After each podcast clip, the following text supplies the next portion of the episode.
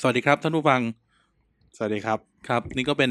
รายการใหม่นะครับ จากพวกเรา TPD นะฮะ อ่าฮะ อ่าส่วนนี้คุณกำลังอยู่กับกันนะครับ แล้วก็อยู่กับไนท์ครับอ่าในรายการชื่ออะไรคุณ เออผมไม่ได้ชื่อไนท์นะครับ ผมผิดคนแล้ว เออ ผิดคเอนแล้ว อเออคนเดียวกันแหละ ผมชื่อสมานครับ อ่า คุณสมานนะนี่คือ ม รายการอะไร นี่คือรายการเรียกทีนทีนทีน ทีน ทีน ทีน ไทยแลนด์ เออมันจะทะเลาะกันตรง นี้แหละ เรียกทีนไทยแลนด์ อ่า อ่าเป็นรายการเกี่ยวกับอะไรเออ ไม่ นี่ เอา เป็นการโคจรมาพบกันครั้งแรกของเรานะในฐานะคนจัดรายการด้วยกัน ใช่เป็นเป็นรายการแรกที่พวกเราจะมาจัดด้วยกันนะครับ หลังจากที่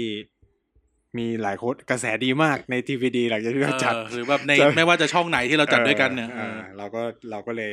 ถือโอกาสอันดีนี้มาจัดรายการนี้เพื่อเราจะมาเรียกทีนกันนะครับ เรียกทีนคือเรียก คนรุ่นใหม่ เรียกความเป็นวัยรุ่นของตัวเรากลับคืนมา ไม่ใช่ เราก็ยังวัยรุ่นอยู่ อ่าใช่สำหรับ เอาเราจะพูดสโคบก่อนไหมหรือว่ายังไง เอาแนะนำตัวหน่อยว่าคุณเป็น อ่ะ ใครมาจากไหน ผมเป็นใคร ผมก็เป็นคนประชาชนคนหนึ่งของประเทศนี้ อืม นะครับ เสียเวลาจริง เอาทีทีสิเพื่อน ก็เป็นทีมงานของทีวีแล้วกันไม่อยากเปิดเผยตัวมาก เออเขาก็รู้กันหมดแล้ว เออทุกคนรู้หมดแหละ ครับ แต่ว่าเผื่อคนอื่นไง เออ ไม่ต้องไปสืบไม่ต้องไปสืบ พูดทั้งโลก นะครับ ไหนจากรายการพูดทั้งโลก อ่า อ่านะครับ แล้วก็ผมนะครับกันนะครับ จากอ่ะท่านก็ได้ยินทุกวันพฤหัสนั่นแหละนะทางดีพีดีก็คือเกียรติกายก็สิบ อ่า แล้วก็เด็กสร้างชาติที่ทุกวันอาทิตย์เว้นอาทิตย์นะครับ อืมสามรายการแล้วคุณสามรายการแล้ว เกินแล้ว เกินแล้วเนี่ย หมายถึงในช่องเนี่ย ในช่องเนี่ยสาม ละ เออ ผมก็สองละ ข้างนอกข้างนอกอีกหนึ่ง เออดีที่ผมผมลดข้างนอกไปได้ก็เลยเออ คุณหนี โอเ ใช่ไหมคุณหนีข้างนอกมาช่องหนึ่ง ผมไม่ได้หนี คุณย้ายค่ายเหรอ ไม่ใช่ ผมไม่ได้ย้ายค่ายด้วยผม เออ แค่เหนื่อย แฟนๆอินดี้อินเดียก็มาฟังในที่นี่แทนแล้วกัน ไม่ได้พูดเรื่องอินเดียเลย ก็ใช่ เอ เอ อ อนะครับ อ่าฮะ อ่ะคุณพูดถึงสโคปรายการหน่อยเนี่ยนะคุณเป็นตัวเมนของรายการนี้ ผมเป็นตัวเมนเหรอ ใช่คุณเป็นตัวเมน อ่ารายการนี้ก็คอนเซ็ปต์ไม่ง่ายเลยนะครับ อืม เราจะมาคุยกันเรื่องสังคมของคนรุ่นใหม่ อ่า เด็กตั้างชาติเขาจะพาคนรุ่นใหม่ไปสร้างชาติใช่ไหม การเด็กสร้างชาติคือการบิวคือการทำความเข้าใจ แต่ว่าเรียกทีนไทยแลนด์เนี่ยเราก็คือเอาประเด็น อืม เอาประเด็นของกระแสของเด็กวัยรุ่นเนี่ยมาทำความเข้าใจ อ่า ของคนรุ่นใหม่ ไม่ว่าจะในโลกสังคมออนไลน์ต่างๆ เนี่ย เพื่อเพื่อให้คนรุ่นใหม่เออเพื่อเราเราจะมาตั้งคำถามว่าเออประเด็นที่เขาคุยกันในเนี่ยมันเฮ้ยมันถูกต้องไหมคือปัญหา ในกระแสในกระแส ในกระแสเนี่ยเออว่ามันน่าคือหลายประเด็นเป็นสิ่งที่น่าสนใจเนาะจริง ๆก็คือผมเนี่ย เอาจริงๆก็ได้มีโอกาสดูแบบ มันมีบางรายการเนี่ยที่เขาแบบเอาผู้ใหญ่มาคุยกันเนี่ย แล้วมันก็มีบางทีเขาก็แบบเฮ้ยเนี่ยคุณรู้จักศัพท์นี้ไหมแบบผู้ใหญ่คุยกันอ่ะปังปุริเย่ เออ แล้วเขาก็ถามว่ามันแปลว่าอะไรอะไรเงี้ย เฟรมทวิต เออ คนลูกผู้ใหญ่ไม่รู้ไม่เข้าใจไม่มีคนอธิบาย ไม่เข้าใจคำว่าแฮชแท็ก เออไม่เข้าใจแฮชแท็ก อ่า อะไรอย่างเงี้ยอันนี้เราก็เลยแบบถือโอกาสเนี่ยคือแบบเป็นตัวเชื่อมแล้วกัน มันจะไม่เหมือนเด็กสร้างชาตินะ เด็กสร้างชาติมันจะเหมือนกึ่งเลคเชอร์กึ่งดิสคัชชั่น เอออันนี้เป็นรายการเมาส์เมาส์ เออ ใช่ใช่ ที่จะแบบแอบมาสะกิดสะกิดทั้งผู้ใหญ่สะกิดทั้งเด็ก เป็นตัวหมัดเหมือนเด็กทั้งชาตินั่นแหละ อืม เออเป็นตัวหมัด แต่เรา ป็น จะ ตัวหมั สะ ด กิดแรงๆเลยบอก เอ เลย ออย่าใช้คำว่าสะกิดเลยใช้คำว่าโบก เออก็เป็นรายการที่พร้อมให้ทัวร์มาลงบอกเลยเออ ตามคำสั่งนะ เราตั้งเราตั้ง เอ เอ อ อเป็นเป็นเป็นรายการที่พร้อมให้ทัวร์มาลงเลย เออ แต่ว่าเราดิสคัตกันได้ของพวกนี้สังคม สังโลกประชาธิปไตยทุกอย่างต้องพูดคุยกันได้ อืม อย่างอิสระเสรีและมีสันติ เออ ถ้า เออ เวลาเราพูดไปปุ๊บผมก็จะบอกตอนนี้ผมกำลังสวมหมวกเป็นคนนั้นคนนี้อยู่เออแล้วผมก็ เออ จะเล่นมุกไปตามบทนั้น อ๋อวันนี้คุณ เออ วันนี้คุณเป็นอะไร วันนี้ผมจะเป็นตัวแทนของฝ่ายอนุรักษ์นิยม หมวกหม้อตาดเป็น เออ หมวกหม้อตาดนักวิชาการหลวง เออเราจะเป็นฝ่ายอนุรักษ์นิยมครับ เอาเหรอวันนี้คุณเป็นนักนิยมเหรอ อ่า คุณเป็นอะไรคุณจะเป็นอะไรวัน ผม นี้ เป็นผมเป็นเขาเรียกนะผมเป็นแค่โมเดเลเตอร์ อ่า แต่วันนี้ก็จะแต่งตัวย้อนยุคหน่อย นะฮะ อ่าใส่ชุดแบบข้าราชการสมัยรัชกาลที่ห้าเลยเนี่ย อ่าวันนี้เราจะแบบเป็นทีมย้อนยุค เป็นทีมย้อนยุคก็ไม่เชิงทีมย้อนยุคหรอกคือวันนี้เนี่ยมันเป็นเรื่องที่กันกับนายก็คุยกันมาอยู่แล้วคือเราเป็นเพื่อนกันนะครับ อ่าฮะ คุยกันมาตลอดแล้วก็เห็นในเห็นในสังคมออนไลน์สังคมหนึ่งชุมชนสังคมออนไลน์สังคมหนึ่งก็คือ Twitter อืม ซึ่ง Twitter เนี่ยมันก็มีเรื่องวุ่นวาย เจ้า ทุ นก กวัน สี แหละ ฟ้าเนี่ยนะเจ้ นกฟ้านกฟ้าเออแล้วมีเรื่องวุ่นวายทุกวันนั่นแหละ อืม สารพัดจะเรื่องใช่ไหมไม่ว่าจะแบรนด์สินค้าไม่ว่าจะอะไร อืม แต่ว่าในฐานะที่ไอหมวกในชีวิตจริงของเราเนี่ยมันคือคนทำงานวิชาการเนาะ อ่ฮะ เราก็เลยแบบ เฮ้ย สิ่งที่น่าสนใจก็คือว่าณปัจจุบันเนี่ยในเทปแรกเราเปิดเรื่องใหญ่เลย ค รับก็คือในทวิตเตอร์เนี่ย มันมีการเล่าเรื่องอย่างหนึ่งขึ้นมา อ่า ซึ่งมันน่าสนใจมาก แล้วก็น่าเป็นประเด็นต้องคุยกันนะ ใช่ นั่นก็คือเรื่องการที่ทุกคนมาเล่าประวัติศาสตร์กันอารมณ์เหมือนเพจ Facebook อ่ะเพจแบบเก็ตไทยเก็ตอะไรอย่างเงี้ย เออรู้สึกว่าประเด็นประวัติศาสตร์เนี่ยขายได้มากในโลกออนไลน์ ใช่ใช่เพจไหนก็ปังเล่าเรื่อง เล่าเรื่องประวัติศาสตร์ หรือ ว แบบ รรณค เล่นยู ดี ทูบ เอ อะไรเงี้ย อ เนาะ ใช่ใช่ เกิดหมดทุก ใช่ เพจเลย ซึ่งในทวิตเตอร์เนี่ยมันก็เกิดกระแสขึ้นมาในช่วงสองสัปดาห์ที่ผ่านมา อืม นั่นก็คือกระแสประวัติศาสตร์ปลดแอก เออประวัติศาสตร์โปรแอกมันมันล้อกันกับ กับอ่า ธีมปลดแอก าเยา ทั้ง ว หลาย ชนปลดแอกหรือกระบวนการประชาชนปลดแอกแล้วก็ตาม อ่า จะมีมิตรไมตรีต่อกัน เออปลดแอกปลด ปลด แอ แอก ก นะครับ เออ เออซึ่งไอ้คำว่าประวัติศาสตร์ปลดแอกเนี่ยก็คือ ชาวชาวเน็ตใช้คำว่าชาวเน็ตแล้วกัน ชาวชาวทวิต เออ ทต ชาวนกฟ้า ชาวนกฟ้า ชาวนกฟ้า เนี่ย เนี่ย เขาก็เหมือนกับว่ามาเล่าประวัติศาสตร์ในแบบที่แบบเฮ้ยนี่คือประวัติศาสตร์ที่ ประวั เป็ ติ น ศาสตร์กระแสรอง อันนั้น ถ้า เป็น ใน กระแสรองหรือ ถ้าใน เป็นเรื่องที่รัฐปกปิดนะ นี่เป็นเรื่องที่เป็นความด่างพร้อยทางประวัติศาสตร์อะไรก็ว่าไป อ่า สารพัดแล้วก็แฮชแท็กว่าประวัติศาสตร์ปลดแอกเขาจะใช้ อ่า คำนี้กันประมาณนี้ ใช่ ซึ่งในหลาย ๆ ในหลาย ๆ เทรดหลายๆทวิตหรืออะไรเงี้ยที่เป็นเทรนด์ขนาดใหญ่เนี่ย เราเนี่ยดันไปค้นพบว่ามันมีปัญหา ในเชิงการเล่าเรื่องซะเยอะ หรือในปัญหาเชิงหลักฐาน หรือในปัญหาเชิงความเป็นจริงของสภาพล้อแวดล้อมทางประวัติศาสตร์ อือฮึ อ่าซึ่ง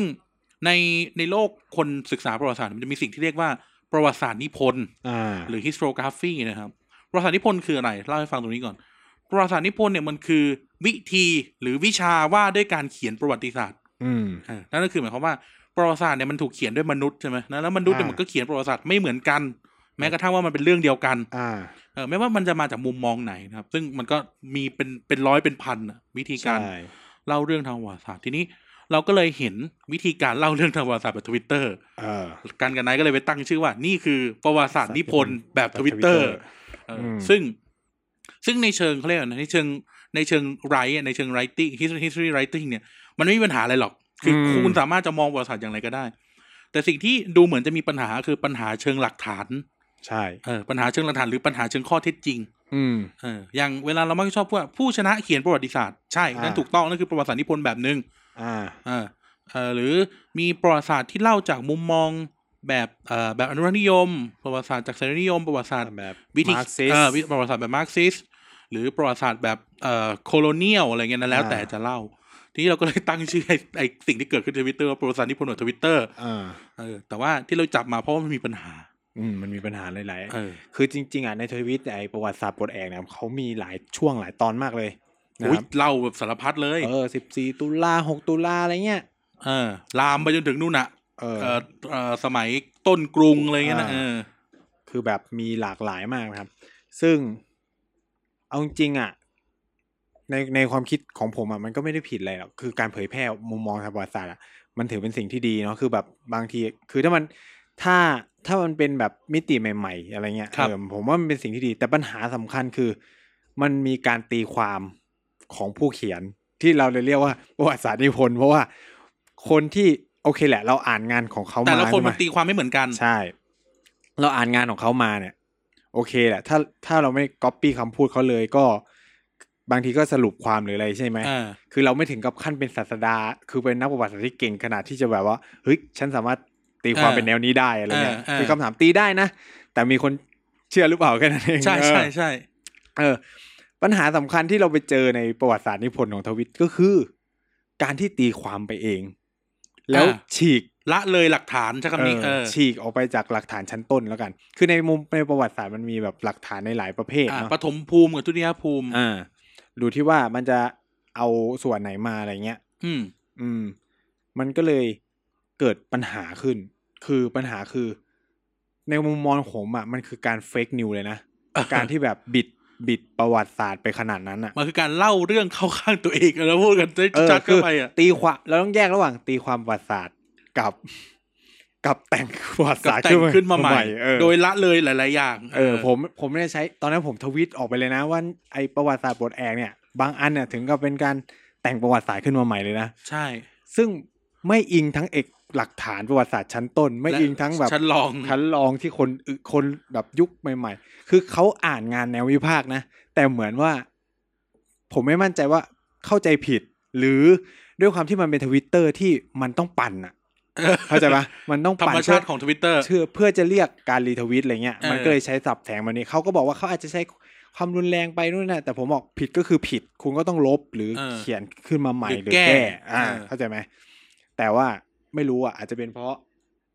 เอ่ออีโก้หรืออะไรก็เปล่าเขาก็ไม่แก้ แล้วผมก็โดนบล็อก อ่า เออเออเรียบร้อย ซึ่งอันที่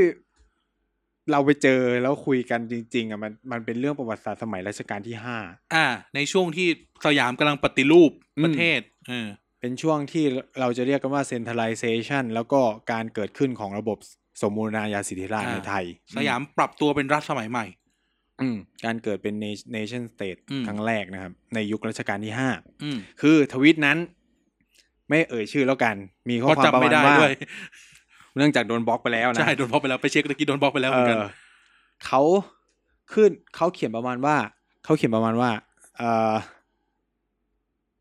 มีใครจะรู้บ้างไหมว่า ในสมัยรัชกาลที่ห้าเนี่ย ล้มเจ้าทุกคนเพื่อให้เจ้ามากราบตัวเอง โดยมีน้องอย่างกรมพระยาดำรงแต่งนิทานขึ้นมา เพื่อ ไป หลอกชาวบ้าน ไปหลอกชาวบ้านซ้ำเออ เออ เพื่อมาให้กราบเพื่อให้มายอมรับในตัวสยาม อ่าอำนาจอ่าอำนาจของกำข้อสยาม เออ ประมาณนั้น เออ นะครับ อันนี้ก็ไป อันนี้ก็จะเป็นธงในวันนี้เลย เออ ก็คือ เออ นั่นแหละ คือเขาอะพยายามจะโยงว่าเนี่ยมันทำให้ประเด็นเนี่ยมันทำให้ลดทอนประวัติศาสตร์ท้องถิ่นใช่ไหม อ่า เออเพื่อจะโยงว่าเออประวัติศาสตร์ท้องถิ่นเนี่ยมันถูกลดทอนออกไปนะ เอ ครับ อ ซึ่งสิ่งที่เราจะมาคุยกันอย่างแรกคือ มันจริงอย่างนั้นไหม เออ มันมันเกิดขึ้นจริงไหมหมายถึงว่ากรม เออ ดำรงเนี่ยเออหรือปริ้นดำรงเนี่ยทำสิ่งนั้นจริงๆไหม เออห แล้วเรื่องเล่าจริง ๆ มันคืออะไร อ่าครับ เออ นี่ก็เลยท็อปิก เออ ที่หนึ่งอ่า ทีนี้ก็เลยต้องต้องเบิ้ลการเท้าความขึ้นมาอีกว่า คือคือกระแสพวกนี้มันเกิดขึ้น เพราะว่ามันเกิดการเรียกร้องประชาธิปไตยเนาะ อืม รวมถึงการพยายามที่จะเพิ่ม เพิ่มอะไรนะเพิ่มเรื่องเล่าจากเดียนอื่นเพื่อแสดงถึงความกดขี่ของรัฐไทย คือ เอาง่ายๆมันคือประวัติศาสตร์ที่พยายามใช้ภาษาที่พลทวิตเตอร์เนี่ยมันคือการประวัติศาสตร์ที่พยายามจะเบรมรัฐไทยขึ้นมาว่า รัฐไทยทำไม่ดีหนึ่งสองสามสี่ แล้วก็พยายามท้าทายประวัติศาสตร์แบบราชาชาตินิยมนั่นแหละ เออ ที่เราจะรู้กันดี คือ คือสิ่งที่ทวิตเตอร์เขียนไม่ได้เป็นสิ่งใหม่นะทุกคนคือการท้าทายประวัติศาสตร์แบบราชาชาตินิยมมันถูกเขียนมาตลอดแล้วผมเข้าใจว่าแรงบันดาลใจของคนในโลกทวิตเตอร์ก็มาจากงานเขียนของนักวิชาการประวัติศาสตร์กลุ่มนี้ เออ ที่พยายามท้าทายเรื่องประวัติศาสตร์แบบราชาชาตินิยม อ่าก็จะมีอาอาจารย์จันวิทย์ อ่า อาอาจารย์ธงชัย มีใครอีก อาจารย์สมศักดิ์ อาจารย์สมศักดิ์ อ่า ไวแอด อ่า ไวแอดคริสเบเกอร์ เบเนดิกต์ อาอาจารย์ครูเบนอย่างเงี้ย อ่า ที่เขาเรียกกันนะเออ ครับ ซึ่งเอาจริงๆพวกเราก็ต้องอ่านกันทุกคนแหละคนแม้กระทั่งเรียนรัฐศาสตร์ก็ต้องอ่านประวัติประวัติศาสตร์แบบนี้เหมือนกันนะครับ ใช่ ซึ่งเป็นแนววิพากษ์เนาะเอ่อคำถามก็เลยเกิดขึ้นว่าไอไอการอ่านประวัติศาสตร์แบบเพื่อท้าทายราชาชาตินิยมอ่ะมันคือการวิพากษ์เนอะเราต้องใช้วิพากษ์บนฐานของการอ่านใหม่ อ่ามันคือการอธิบายอย่างนี้ หลักฐานน่ะมันตัวเดิม เออ ใช่ไหม ก็คือสมมุติว่าพูดถึงเรื่องนะเลตเซพูดถึงเรื่องเอ่อสงครามเก้าทัพ อ่า อ่ามันจะมีวิธีการเล่าสงครามเก้าทัพแบบกระทรวงศึกษา เออ แล้วมันจะมีวิธีการเล่าสงครามเก้าทัพแบบคนอื่น ๆ อ่า แต่เบสของมันคือสงครามเก้าทัพหลักฐานเท่ากัน อ่า แต่แค่มองคนละมุม อันนี้คือ ม อันนี้คือวิธีปกติที่เราเรียนประวัติศาสตร์เขาเรียกนะเอ่อวิการวิการเรียนประวัติศาสตร์เชิงวิพากษ์ อ่า อ่าแต่สิ่งที่มันเกิดขึ้นเนี่ยอันนี้พูดให้ฟังเลยก็ได้ว่าสิ่งที่มันเกิดขึ้นก็คือ มันดัน เป็นการในในประวัติศาสตร์ที่พลทวิตเตอร์เนี่ย มันดันพูดเรื่องเดียวกัน แต่คนละหลักฐานเกตเกตใช่ไหมเกตใช่ไหม คือเหมือนกับว่าหลักฐานที่ถูกใช้ขึ้นมา ไม่รู้เอามาจากไหนอ่ะ เออ คำถามมันอยู่ตรงนี้ เออ คือแม้ว่าอ่าประวัติศาสตร์แบบราการท้าทายราชาชาตินิยมของพวกอาจารย์ธงชัยพวกอะไรเงี้ยเขาก็จะเบสออน ตัวเดิมตัวเดิม เอกสารชั้นต้นเหมือนเดิม แต่แค่มองใหม่ เออเช่นหนังสือสยามแมปเนี่ยเขาก็ไปหยิบหลักฐานกรมลำลงเนี่ยสำรวจเขตแดนใช่ไหม อ่า ก็โอเค แล้วมาวิพากษ์ว่ากรมดำรงทำแบบเนี้ยในเชิงวิชาการในในมุมอื่นเขาพูดยังไง เออ หรือคิดหรือวิธีคิดที่อ่ะสมมติเราที่คิดในเชิงอื่นๆเนี่ยมันคิดแบบไหน อ่า แต่ที่แต่ที่เราเจอในทวิตเตอร์คือ พูดเรื่องพูดเรื่องกรมดำรงแหละ แต่ไม่รู้ไปเอาอะไรมาพูด เออหรือบอกว่าสิ่งที่กรมโรงทำอ่ะผิด เออ หรือแบบสิ่งที่เขียนอ่ะ เป็นการเลือกเขียนเป็นการ เออเออ แต่ง เออ หรืออะไรเงี้ยขึ้นมาอะไรประมาณนี้นะครับ มันเกิดเรื่องเล่าคนละแบบ เออ มัน เออ เกิด ผมต้องผมถึงใช้คำว่ามันเกิดหลักฐานชิ้นใหม่ขึ้นมาบนโลก โดยที่ เออเออ โดยที่ เฮ้ย คุณแม่งเอามาจากไหนวะ อะไรเงี้ย เออ เออซึ่งผมก็ถามกลับไปนะว่าเออ คุณแม่งเอามาจากไหนวะ คืออยาก เออ รู้เหมือนกันว่า ใน แบบ ในในเทรดที่คุณเข้าไปเถียงเนี่ยผมถึงขนาดไปหางานวิชาการมาแปะโดยที่ไม่ใช่คนไทยเขียนด้วยนะ เออ ผมก็แปะให้เขาเหมือนกัน เขาเนี่ย แปะงานชิ้นนั้นมาปุ๊บ แล้วผมอ่ะ คือเหมือนมันงานที่เขาแปะคือมันเป็นอันที่ย่อยมานะผมอ่ะ อื ถึง แปะ ข ตั นาว ด จริง แปะตัวจริงที่เป็นงานวิจัยตัวจริงเข้าไป แล้วไปอ่ะให้เขาไปอ่านเพิ่มอย่างเงี้ยเลยเออโดนบล็อกครับ เรียบร้อยเกมเกม เกมครับ เออ อ่ะแล้วเนี่ยวันนี้เราจะคุยกันเรื่องประมาณนี้ อ่า อืม ตีมมันก็จะแบบประมาณนี้อ่ะครับเริ่มขึ้นง่าย ๆ เลยครับ ก็ อืม ที่เขาตั้งขึ้นมาว่ารัชกาลที่ห้าเนี่ยไปล้มเจ้าต่างแดน อ่ะก็คือล้มเจ้าท้องถิ่น อ่า ไม่ว่าจะเป็นเจ้าล้านนาเจ้า อีสมณฑลอีสานอะไรเงี้ยว่าไป เจ้าทางใต้อ่ะเจ้าทั้ง อ่า ทั้งหมดอ่ะ เพื่อให้มากราบตัวเองนะครับ เอออั นนี้เอา นี่คือ แค่ คำนี่โค้ดคำเข้ามานะ โค้ด ำ คำเข้ามาเลยนะครับ เพื่อให้มากราบตัวเองนะ อ่าเอาตรงนี้ก่อนนะครับ เอาตรงนี้ก่อน ตรงนี้อย่างแรกเลยเราเราต้องทำความเข้าใจบริบทในอดีตก่อน ในปีนั้นนะ คือตอนปัญหาหนึ่งของการศึกษาหรือทำความเข้าใจประวัติศาสตร์ของทวิตเตอร์เนาะผมไม่ใช้ทวิตเตอร์คือนักวิชาการอะเขาเขาเขา ก็ มี อีกเรื่องหนึ่ง อีกเรื่องหนึงนะในทวิตเตอร์คือการเอาบริบทของตัวเองในปัจจุบันเนี่ย ไปตัดสินอดีต เออ ไปจับ ไปจับเรื่องคุณค่าค่านิยมแบบแบบปัจจุบันเนี่ยเอาคุณค่าค่านิยมแบบเรื่องสิทธิมนุษยชนเรื่องเนี้ย ไปจับภาพแบบอดีต เออ ซึ่งในอดีตคือมันจะมีคอนเซปต์ในหลาย ๆ เรื่องที่ไม่เหมือนกันเลย ใช่ ในยุคสมัยนั้นนะครับ เออ อ่าผมอ่ะยกตัวอย่างเนี่ย อย่างประเด็นเรื่องเนี้ยการล้มเจ้าต่างเมืองใช่ไหมคือ แค่ใช้ว่าการล้มเจ้าต่างเมืองเนี่ย มันเป็นคอนเซปต์แบบสมัยใหม่ที่เราเรียนเรื่องรัฐชาติแหละ อ่า ถูกต้อง ในอดีตอ่ะมันไม่มีนะครับ คือต้องเข้าใจว่าเราเสริมให้ตรงนี้ว่า สยามก่อนจนก่อนก่อน ตอนนั้นมันยังไม่ใช่คำว่าสยามด้วยกรุง อืม รัตนโกสินทร์เนี่ยอาณาจักรรัตนโกสินทร์เนี่ยจนถึงช่วงเอ่อปลายรัชกาลที่สี่เนี่ย เรายังอยู่ในระบบศักดินาสอยพักกันอยู่นะ ใช่ เรา ป็นะ ไม่ บบ มี แบบเจ้าโบราณ เอ อ่ะ อใช่ เราไม่ได้เราเป็นเหมือนฝรั่งยุคกลางอ่ะ เราไม่ได้ อ่า เป็นรัฐชาติจริงๆใช้คำนี้ เราใช้ระบบอยู่กันด้วยแบบบารมี อืม ใช้คำนี้ก็คือส่งดอกไม้เงินดอกไม้ท อง เออเอ อ่า อเออ หรือพูดง่ายๆก็คือว่า ไอ้เจ้าที่คุณพูดเนี่ย ถึงรัชกาลที่ห้าไม่ไปบุกยึดเนี่ย อ่ะไม่สลายเออ เวลาเปลี่ยนผัดรัชกาลเนี่ย ก็ต้องเข้ามาที่กรุงเทพเพื่อถือน้ำพระพิพาสัตยาเหมือนเดิม เออในระบบเบอร์ระบบระบบโบราณอ่ะ ระบบโบราณอ่ะยังไงคุณก็ต้องมากราบรัชกาลที่ห้าเหมือนเดิม เออ แม้ อันนี้ ว่า พู ต ด อน ใน นั้น เชิงจะเป็ ประวันติ เด็ก ศาสตร์นะอัน เอ นี้ อ พูดใน เชื่ เชิ อง พ ป วก ระวัในติศาสตร์นะ ประวัติศาสตร์เลย คุณต้องมาถือน้ำพระพิพาสัตยาว่า จะไม่ก่อกบฏจะไม่ อ่า นู่นนี่นั่น ถึง เหมันดูหนังนเรศวรนะ เออให้ เออ นึกภาพอย่างนั้นเลย พระเจ้า ที่แบบ บุเรนองตายแล้วก็ต้องขนกันไป เออ ไป ตอน ไปเผาอะเอ แล้ว อ แล้วมันก็เลยศึกเกิดศึกเมืองแคะ เมืองคลัง เออเพราะว่าไม่ยอมมา เออเออ เนี่ย ให้คิด เห็นไหม ให้คิดภาพแบบนี้ เนี่ย คิดภาพแบบนี้ คิดง่ายๆว่า ถ้าเจ้าล้านนาไม่มากราบรัชกาลที่ 5 ตอนที่รัชกาลที่5ขึ้น ก็ต้องขนปืนใหญ่ขึ้น ทัพ ไป สยาม ดิ ก็จะขึ้นไปตีล้านนาเหมือนกัน เหมือนเดิม ก็คือจะเป็นปัญหาเหมือนเดิม เออก็คือเป็นปัญหาเหมือนเดิมในคอนเซปต์โบราณมันก็เป็นแบบนั้น เออ คอนเซปต์สมัยใหม่ก็คือ คือแต่ว่าการที่รัชกาลที่ 5 ต้องผนวกอำนาจเนี่ยต้องไปมองอีกว่า ในยุคสมัยนั้นเนี่ย มันมีคอนเซปต์เรื่องรัฐชาติเข้ามาอย่างที่บอก เออ เราคือโอเคแหละงานของอาจารย์ธงชัยอาจจะบอกว่าเราไม่ได้ถูกบีบนะ เราพยายามล่าอาณานิคมแต่มันก็ปฏิเสธไม่ได้เนาะว่า การที่เราเริ่มล่าอาณานิคมเองอ่ะมันก็คือได้รับอิทธิพลมาจากการขยายอิทธิพลของตะวันตกนั่นแหละ เออมันคือการขีดเส้นแดนคือต้องพูดอย่างนี้ว่าในในยุคที่มันเป็นศักดินาสมัยพักเนี่ย อ่า โดยเฉพาะศักดินาสมัยพักแบบแบบสุวรรณภูมิเนี่ย อืม เราแคร์เรื่องพรมแดนน้อยมาก ใช่เราแค่คน เออ คือเราไม่เคยวัดกันจริงๆว่าเส้นไหนเป็นของใคร อ่า เออ มัน ใช่ไหม ผ้ามากคือคนมันข้ามกันไปกันมาได้หมดแหละ ใช่ดังนั้นเนี่ยการการที่เกิดการปฏิรูปขึ้นมาเนี่ย มันคืออ ม การเข้าไปขีดเส้นขึ้นมาจริง ๆ เพื่ออ ม ให้ฝรั่งต้องเข้าอย่างนี้ ต้องให้ตั้งโจทย์ว่า A สยาม A สยามเป็นสมการ A เนี่ย อ่า ยังใช้ระบอบศักดินาสมัยพักอยู่ อ่า ดังนั้นแล้วเขาจะคิดแค่ว่าคนนี้ยอมเรา อ่า จบ จบ แต่ฝรั่งเนี่ยเขาจะใช้คอนเซปต์แบบโมเดิร์นสเตทแล้วก็คือ โอเค นั่นคือเส้นเขตแดน เออต้องมีเส้นเขตแดนให้ชัด เออ ดังนั้นแล้วเนี่ยความพลาดตรงเนี้ยมันเลยไม่เหมือนกัน สิ่งที่สยามทำสยามเนี่ยรัฐบาลของรัชกาลที่ห้าทำคือพยายามทำแบบฝรั่ง เออ เออขีดเส้นให้มันชัด อืม ๆเออแล้วเจ้าคนไหนจะอยู่ไหนก็ก็อีกเรื่องหนึ่งนะ อ่า มันก็เลยนำมาสู่คำต่อมาคือ มีการล้มเจ้าจริงไหม อืม เออ เออล้มจริงไหม คำ เขา ตอ เอา บ ที่ไหนก่อน คำถามคือ คำถามต่อคือสถานะของการล้มเจ้าคือ ถ้าเรามองว่าล้มคือหายไปเลยเนี่ย ก็ต้องพูดกันตรงๆว่าไม่ได้หายไปเลย ก็แสดงว่ามันก็ไม่มีการล้ม ยังอยู่ อืมเจ้าส่วนใหญ่ยังอยู่หมดเลยนะ อืม แม้กระทั่งเจ้าลำปาง เจ้าลำพูน เจ้า เจ้าลำพูนเนี่ย เจ้าจักรคำเนี่ยอยู่จนถึง เอาจริงการล้มเจ้าจริงจบในสมัยที่เปลี่ยนแปลงการปกครองแล้ว 2475 สองสี่เจ็ดห้าคือมันเป็นเพียงแค่รัชกาลที่ห้ายึดอำนาจทั้งหมด เข้าสู่ศูนย์กลาง ส่วนกลางคือเจ้าก็ยังคงแบบเอ่อดำรงศักดิ์ของตัวเองในพื้นที่นั้นๆอยู่นะ อืม เจ้าเชียงเชียงเจ้านวรัตน์ที่เชียงใหม่ก็ยังคลองคลองเมืองอยู่แต่ว่า รัฐสยามจะแบ่งเงินภาษีให้ เออ จากที่แต่ก่อนเนี่ยเจ้าพวกเนี่ยเก็บเองนะ คือ คือ ต้ เป็น พูด ที่ของตัวเองนะคำนี้ คือผม เ เข้าใจนะว่าเขาพยายามท้าทายว่าเออพอสยามเข้าไปมันเกิดการกดขี่ แต่ผมจะพูดอย่างนี้ว่า ถึงสยามไม่เข้าไปอ่ะ ประชาชนก็โดนเจ้าของที่นั่นอ่ะ กดขี่อยู่เหมือนเดิม เหมือนเดิมค่าเท่า คือ กัน คือไพ่หรือธาตุอ่ะไม่มีทางได้หรือปากอาปาก ต้องใช้ เออ อ อ ย่างนี้ประวัติศาสตร์ประชาชนอ่ะมันถูกกดทับในระบบ เออ ศักดินาแบบเนี้ยมาตลอดอยู่ คือ แล้ว สมมุติว่าสมมติสมมติว่าถ้าอยากได้ความความเท่ากันอีควอลิตี้ เออ เท่ากันต้องล้มทุกอย่าง เออ แล้วแล้วที่น่า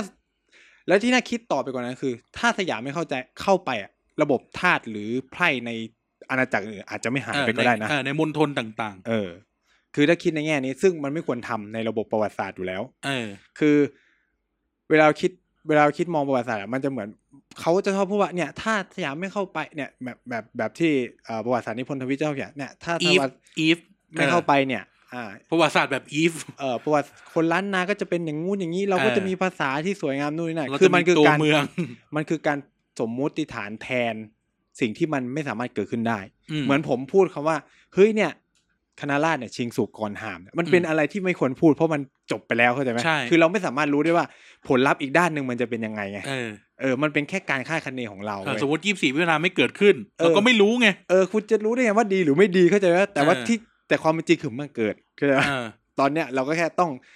ทำยังไงในปัจจุบัน อ่ะ เท่า สมนั้น มติ เอง ผมสมมติเล่นๆบ้างสมมติแบบชาวทวิตเตอร์เล่นๆบ้าง เออ เนี่ยสมมติสยามไม่เข้าไปยึดล้านนานะมณฑลล้านนาทั้งหลายเนี่ย อ่า เราอาจจะเป็นของอ่าเป็นอาณานิคมอังกฤษนะพออังกฤษ เออ เข้ามาสัมปทาน ป่า ซูง ไม้ เออ เออ นู่นนี่นั่นปั๊บก็ขุนสมมติอีฟอีกทีหนึ่งอ่า ผ่านมาร้อยกว่าปีสองพันห้าร้อยหกสิบสาม อืม ทุกวันนี้เราอาจจะเป็นเป็นดินแดนพม่าไปเลยก็ได้ เพราะตอนอังกฤษคืนคืนเรียนว่า คืน คืนพม่าใช่ไหม เออ เอออะไรเงี้ยคือมันอีฟมันอีฟอะไรก็ได้ เอ เออ อ คือมัน ซึ่ง เป็น อืม ซึ่งเราไม่รู้ไงว่าแบบผลลัพธ์มันจะกลายเป็นยังไงถูกป่ะ เออแต่มันเกิดขึ้นไปแล้วก็จงอธิบายเรื่องที่มันเกิดขึ้นแล้ว เออบนพื้นคือการคือคือมันไม่สามารถแบบย้อนเวลาไปได้อะ ใช่ ต้องพูด ใช่ ใช้คำนี้ เออ เออ มันทีเนี้ย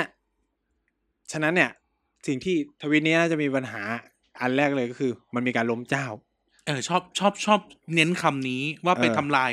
เอ่ออำนาจท้องถิ่น ซึ่งในสมัยรัชกาลที่ห้าเราต้องพูดว่ามันเป็นการปฏิรูปการปกครองเนาะมันไม่ใช่ เออ เป็น มันไม่ได้เป็นการแบบ อ่าเขาเรียกว่าอะไรอะยึดคือสถานะของเจ้าท้องถิ่นอ่ะ มันยังเหลืออยู่ไม่ใช่คนนี้แล้วกัน แต่ว่าคนที่เขามักจะอ้างก็คือ เขาก็จะใช้เรื่องกบฏเงี้ยวเมืองแพร่กบฏผีบุญ อ่า อะไรเงี้ยมาอธิบาย เอออ่ อ่าคุณกันจะให้เหตุผล คือ เนี่ย ที่ต้องเริ่มอย่างนี้ก่อนว่า ต่อให้ต่อให้สยามไม่เข้าไปใน อืม ในร้านนาแบบเข้าไปยึด ไม่ใช่คำว่ายึดก็ได้เขาเรียกว่า ผนวกผนวก เออผนวก เอ่อสถานะเจ้าล้านนาก็ไม่เท่ากับเจ้าสยามอยู่แล้ว อืม ในเชิงเนี้ยเพราะสุดท้ายเจ้าล้านนาก็เป็นเจ้าเทศราชอยู่ดี เป็นเจ้าประเทศสลาดแต่ มัน ขอเน้นคำว่าเจ้าประเทศสลาด เออเพราะว่ามัน แบบให คื ญ่ อ ๆ วิธีคิดแบบศักดินาสวรร พูด ภา ง่าย พะ ๆคือเขาไม่ได้มี ถ้าเราคิดในความคอนเซปต์รัฐสมัยใหม่คือไม่ได้มีซอฟเ e อร์เรนที่เต็มอ่ะ เออ เออ ใช่ถูก คือผมต้องพูดอย่างนี้เลยนะ มันมีเอกสารหลายชิ้นที่เขียนว่า ถ้าเจ้าสยามสั่งการขึ้นไปมีใบบอกใช่ว่ามี ก็ ใบ ต้องล บอง ก มา มีใบบอกก็ต้องลงมาเช่น อยากได้ไม้สูงเท่านี้ก็ต้องส่งลงมา เกณ ช่น ฑ์ทหาร เออจะเกณฑ์ทหารออกมาลบก็ต้องส่งเข้ามา คอนคอนเซปต์เดียวกับคอนเซปต์เดียวกับพระเจ้าบุเรงนองเกณฑ์เกณฑ์ทหารพิษณุโลกลงมาตีอยุธยา อ่า เออคอนเซปต์แบบนี้ ถ้าคุณไม่ทำกระด้างกระเดือง เออ ก็ยกขึ้นไปตีแค่นั้น ใช่คือณเวลานั้นเนี่ย คือคิดกันง่ายๆแค่นี้เลย ออเวลานั้น คอซปต์ นี่ สมัยโบรามัณนเป็น ย มันเป็นระบบศักดินาต้องเข้าใจแบบนี้ เออ มันไม่ใช่รัฐแบบ มันไม่ใช่รัฐแบบเป็นอะไรอ่ะ เป็น เฮ้ยไม่ใช่คุณจะแบบเฮ้ยเรื่องสิทธิมนุษยชนต้องถามก่อนนะเกณฑ์ทหาร ไม่ใช่ ได้ คนละยุคไง มันคนละยุค เราอธิบายเรื่องตรงนั้น เออ เออเราอธิบายเรื่องตรงนั้นมันเรื่องมันเป็นแบบนี้ อ่า นะแล้วสถานะเจ้ารอบๆเนี่ยมันไม่ได้เท่ากับเจ้าสยามนี่คือพูดในเชิงเชิง อ่า ไฮราคีของของพื้นที่นี้ทั้งหมด อืม เออเพราะในเวลานั้นเนี่ย เจ้าใหญ่ๆ สมมติแบบอ่ะย้อนไปจนถึงช่วงต้นกรุงก็ได้ า เมืองใหญ่จริง ๆ เนี่ย มันก็มีแค่แค่เอ่อแค่อังวะ เออ แล้วก็รัตนโกสินทร์มีแค่นี้ที่เหลือก็เป็นเจ้าท้องถิ่นไปหมดใช่ไหมเหมือนเหมือนปัญหาเดียวกับ เหมือนปัญหาเดียวกับไทยใหญ่อะ อ่า ปัญหาเดียวกับกับกับรัฐไทยใหญ่อะว่าเขาก็มีเจ้าจกเจ๊กจกเจ๊กจกเจ๊ก เออ เต็มไปหมด เป็นสิบอ่ะ เออ ไทยใหญ่อ่ะ แต่สถานะไม่เท่ากับเจ้าอังวานะ เออ เออนั่นมันเป็น ก็คือสุดท้าย เดียวกัน คือเป็นเจ้า คือคุณมีออโตนมีแหละ แต่ว่าในบางเรื่องหลายหลายๆเรื่องเนี่ย คุณขึ้นตรงต่อรัฐนี้ หรือเทียบแบบฝรั่งก็ได้ อ่า มันจะมีสิ่งที่เขาเรียกว่า holy roman empire รู้จักไหม อ่า อาณาจักรโรมันศักดิ์สิทธิ์ซึ่งสมมติอ่ะให้ถามกันอย่างนี้อ่ะ holy roman empire อยู่ในไหน อยู่ในเยอรมนี เออ เออ ก็และในเยอรมนีก็จะมีเจ้า เต็มไปหมดแหละ โอ้เป็นโอ้เป็นร้อยอ่ะ เออ เป็นร้อย ก็ อ่ะ คือปกครองเหมือนอารมณ์แบบเป็นหมู่บ้านเป็นชุมชน เออ เป็ เป็น น เมื แค อง ว้นอะไรอย่างเงี้ยก็จะมีเจ้าท้องถิ่นซึ่งดูแลตัวเอง อืม แล้วขึ้นไปขึ้นตรงกับเอ่อจักรพรรดิเอ่อจากโรมันอันศักดิ์สิทธิ์อยู่ดีอะไรเงี้ย อืม จะคอนเซปต์แบบนี้ อืม เออดังนั้นแล้วเนี่ยสถานะมันเลยไม่เท่ากันตั้งแต่แรกอยู่แล้ว อืม เออ แล้วที่สำคัญเนี่ย เวลาพูดถึงประวัติศาสตร์ล้านนาเชียงใหม่เนี่ย หลายคนก็จะละเลยว่า เฮ้ย คุณต้องไม่ลืมว่า การขึ้นมาของราชวงศ์เจ้าเจ็ดตนในล้านนาหรือที่เชียงใหม่เนี่ย มันเกิดขึ้นจากการสนับสนุนของราชวงศ์จักรีเว้ย คือรัชกาลที่หนึ่งเนี่ยสนับสนุนให้เจ้าลำปางไปอยู่เชียงใหม่ เออ คือราชวงศ์เจ้าเจ็ดตนเนี่ยมาจากลำปางเนาะ เออ แล้วก็ขึ้นไปตีพวกเจ้าไทยใหญ่ที่เป็นคนพม่าที่ยึดร้านรัฐเชียงใหม่อยู่ตอนนั้น อ่า แล้วก็สามารถยึดได้สำเร็จ เออ จริงๆเขายึดตั้งแต่ยุคสมัยพระเจ้าตากแหละ เออ แต่ว่าการที่สองราชวงศ์มามีความสัมพันธ์กันก็คือในยุคราชวงศ์จักรีเนี่ยเนาะ เออ อ่าฉะนั้นเนี่ย มันคือการแทรกแซงอะแหละการ เออ แทรกแซง การก็คือมันทำให้เออเหมือนว่าสยามเนี่ยก็เป็นคนส่งเสริมให้เจ้าล้านนาในปัจจุบันเนี่ยมีอิทธิพลในพื้นที่บริเวณนั้นด้วย เออ เออมันก็เป็นบุญเป็นคุณกัน คือมันเป็นการไล่พม่าออกไปใช้คำนี้ เออ เป็นการ ไล่ ไล่ พ พ ม่า ม่าออกไป แล้วก็ตั้งเจ้าท้องถิ่นที่สายภาคกับตัวเองอ่ะอยู่กับ เออ ตัวเองขึ้นมาแทน เออซึ่งเจ้าตอนนั้นขึ้นเจ้ากาวิระเนาะก็คือ ใช่ใช่ ขึ้นไหมคือถ้าแบบใครไปคนคนลำปางคนลำพูนอ่ะคือ คือเหมือนว่าเนี่ยเป็นเครือราชวงศ์เดียวกันคือเจ้า าวงเดียวกัน วงเจ้าเจ็ดตนนะ เออ อืม นั่นแหละหรือเรื่องไอ้กบฏเงี้ยวกบฏอะไรเนี่ยต้องเข้าใจว่านั่นไม่ใช่คนล้านนานะ เออคน เงี้ยวเนี่ เงี้ย ย วก็คือเงี้ยวก็คือไท ตั้ ย ง ใหญ่ ตั้งว่าเงี้ยวก็คือไม่ใช่ก็ไม่ใช่คนล้านนาละ ออ เงี้ยวคือไทยใหญ่นะจ๊ะ เออ เออเงี้ยวคือกินขนมจีนใส่เลือด เออ คือคือบางทีเนี่ยแม้กระทั่งในประวัติศาสตร์ที่พลทวิตเนี่ยยังมีการใช้คำภาษาในยุคสมัยที่เอาปัจจุบันไปไปเขียนในเนี่ยเช่น ฉันใช้คำว่าคนไทย เออ ซึ่งในยุคนั้นไม่มีการ คือ อืม ยังนิยามไม่ได้ว่าคนไทยคือใคร ใช่ คือ ไม่มีการเรียกคนไทยแบบ คนไทยมีแต่การเรียกว่าคนคนสยามหรือคนในปกครองสยาม อืมหรือลาวพวนลาวเฉียงลาวอะไรเงี้ยยังเป็น อ่า คือการเรียกมณฑลยังใช้พื้นที่ภูมิภาคหรือ หรือใช้ชื่อเผ่าเผ่า เผ่า ตรง พัน นั้น ธุ์ น่ะ ตรงนั้น เ อยู่เลยเนี่ยนี่ก็ ใช่ ผมคือเอาจริงๆนะคนในอดีตค่อนข้างจะเลสเปคความเป็นเอทนิกมากกว่าด้วยผมเข้าใจว่าอย่างนั้น ถูก เออ คือมันมันยังไม่มีคอนเซปต์เรื่องเอ่อความตางคือโอเคแหละมันมีคอนเซปต์เรื่องซีวิไลซ์กับอันซีวิไลซ์เข้ามา อืม จากฝรั่งอยู่แล้ว คืออันนั้นน่ะมันเป็นฝรั่งมองนะ เออ แต่สำหรับเราสมมติสมมติสมมติอันนี้เราพูดจากหลักฐานนะ คนสยามไม่ได้มองว่าคนล้านนาเนี่ยซีวิไลหรืออันซีวิไลอันซีวิไลกว่าตัวเอง า หรือไม่ได้มองคนลาวอันซีวิไลกว่าตัวเองนะ อืม ต้องพูดอย่างนี้เอออ อืม แต่ละบ้านก็มีมีที่ของตัวเองแต่แค่ว่าใครใหญ่กว่าใครไม่ได้ว่าอำนาจใคร นาย เยอะ กับ กว่า บ่าว กัน มันมี เออ คอนเซปต์ว่านายกับบ่าวแค่นั้นแหละคอนเซปต์ ใช่ มันมีสั้น ๆประมาณนี้ ใช่ มันมีไฮในยุคนั้น มันมีแต่ ไฮ ฝรั่งเท่านั้นแหละที่มอง คนที่เนี่ย อันซี ที วิ ไล ไล เอ เอ อ อ มันเป็นแ a งกิ้งทางเขาเรียกว่าทางสังคมในยุคนั้นน่ะ ต้องใช้คำนี้ว่าในยุคนั้น เออ คือในยุคปัจจุบันโอเค มันไม่มันมันอาจจะพลาดพลาดเราใช้คำนี้ว่ามัน เออ พลาดพลาดไปแล้ว ใช่ แต่ว่าในอดีตอะมันเข้มข้นต้องใช้คำนี้ เอออื ืม แค่เออเดี๋ยวค่อยพูดเรื่องนี้แล้วกัน เออ อ่าต่อต่อ เอ่อส่วนการเกิดกบฏอะไรเงี้ย คือถ้าไปดูในเชิงเอกสารเราก็จะเห็นว่ามันเกิดจากปัญหาเรื่องระบบภาษี อืม ที่มันมีการเก็บซ้ำซ้อน เออ ก็คือเจ้าเจ้าท้องถิ่นเก็บชุดหนึ่ง เจ้า อ่า ส่วนส่วนกลางเก็บชุดหนึ่ง คือทั้งที่แบบบางทีอ่ะเจ้าส่วนกลางเก็บแล้วก็แบ่งให้กับท้องถิ่นแล้วแต่ท้องถิ่น อืม ไปเก็บเพิ่มมันก็เลยเกิดเป็นกบฏ อืม ขึ้นมาหรืออ่าอย่างเช่นกบฏผีบุญในพื้นที่ภาคอีสานเนี่ยมันก็คือการที่พี่น้องบางทีก็ทะเลาะกัน เออ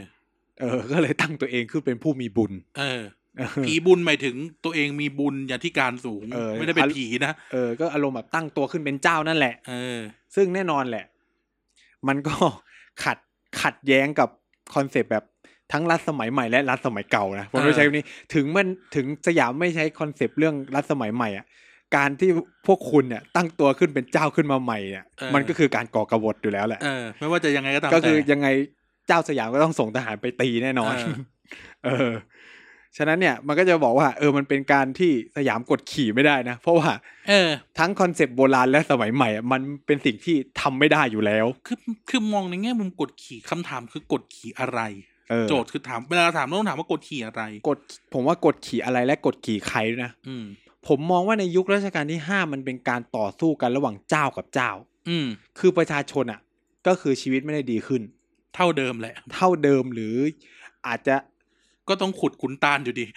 เออจะแย่หรือดีลุก็อันนี้ก็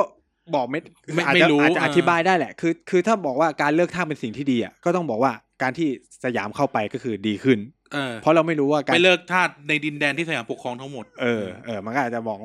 ในมุมมองของเราชาวบ้านธรรมดาก็อาจจะมองว่าเออมันดีว่ะสยามเข้ามา ออนู่นนี่นั่น อย่างน้อยก็คือทำงานได้ตังค์ดีกว่าถูกแกนเกณฑ์แรงงาน เออ ฟรีอะไรวะเนี่ย เออ เออ ดีกว่าต้องเอาข้าวไปไปส่งเพื่อจะไม่ต้องเข้าเกณฑ์ เอออะไร เออ ประมาณเนี้ยซึ่งซึ่งมันของพวกเนี้ยมันเป็นสิ่งที่เราก็ตัดสินไม่ได้ใช่ไหม เออ มันไม่รู้จะแบบเปรียบเทียบยังไง เพราะว่าเราไม่รู้ว่าผลลัพธ์อีกด้านหนึ่งมันคืออะไรไง อืม คือ คือคุณสามารถบอกได้ไหมล่ะว่าถ้าแบบสยามไม่สามารถ เออไม่โคโ o ไนซ์ล้านนา มันจะเกิดอะไรขึ้น อืม อย่างที่คุณการบอกอะแล้ว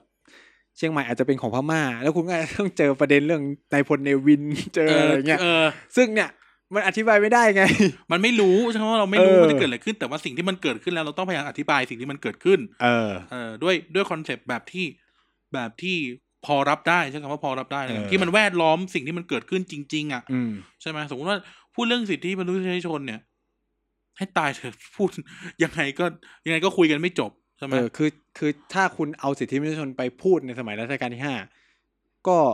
ก็ต้องบอกว่ามันมันมีการละเมิดสิทธิมนุษยชน ทั้งโลกอ่ะ ทั้งโลกอย่างม ทั้ หาง โล ศาก ล อะเออ เออคือ เออ คือแค่คุณมองคนไม่เท่ากันมันก็คือปิดหลักสิทธิมนุษยชนแล้วถูกไหม เออก็ คือแบบ ทั้งโลกอะ มันมีทาสมีไพ่มีเจ้าอะ เอ ไร อ เออ ข้ามไปอีกฟากโลกก็ยังลบกันเรื่องท่านเลย เออใช่ไหม เออ คือคือคือในเวลานั้นอ่ะมันยังไม่มีคนมีความคิดเรื่องพวกนี้เลยมั้ง คือเราพูดเราพูดในฐานะนี้คือในปัจจุบันเนี่ย เรื่องเนี้ยเรา respect นะ เอ แต่ อ เราพูดในเชิงว่าเรื่องที่ผ่านมาแล้วอะ เออจะแบบคือจะไปโทษว่าเฮ้ยแบบรัชกาลที่ห้าแบบละเมิดสิทธิมนุษยชนว่ะคือแบบเฮ้ย ไม่ได้นะพูดอย่างนี้ไม่ได้ เพราะว่าบางทีเขาอาจจะยังไม่มีคอนเซปต์แบบนั้นอยู่ในใน เออ ในหลักคิดของของของของยุคสมัยนั้นนะต้องใช้คำนี้เลย ออมันก็ไม่มีแล้วก็ไม่มีทั้งโลกอ่ะเออ ก็เหมือนเราก็เปลี่ยนตามโลกไปเรื่อยๆเนาะไม่ใช่ว่าไอ้นี่นะ ใช่คือการการเซน t ต a l ไลเซชันของสยามคือการเปลี่ยนตามโลกเหมือนกันนะ เออ โลกมันเป็นแบบนั้นแล้วโลกมันเป็นแบบนั้นแล้ว การอธิบายเรื่องเชิงประวัติศาสตร์มันจะต้องทำความเข้าใจเรื่องพวกนี้จริง ๆ หรืออ่ะประเด็นต่อไปที่น่าสนใจเอาเอาเอามือเอาภาคเหนือให้จบก่อน เออ อย่างเช่นเรื่องคำเมืองเรื่องวัฒนธรรมท้องถิ่น อ่า แล้วปัจจุบันเนี่ยเรา ก็ยังเห็นวัฒนธรรมท้องถิ่นมันก็ยังอยู่ปกติ เออ พูดในฐานะคนที่มีครึ่งหนึ่งเป็นคนเหนือ อืม เป็นคนยวนยวนยอยักษ์อ่ะ เออ เออ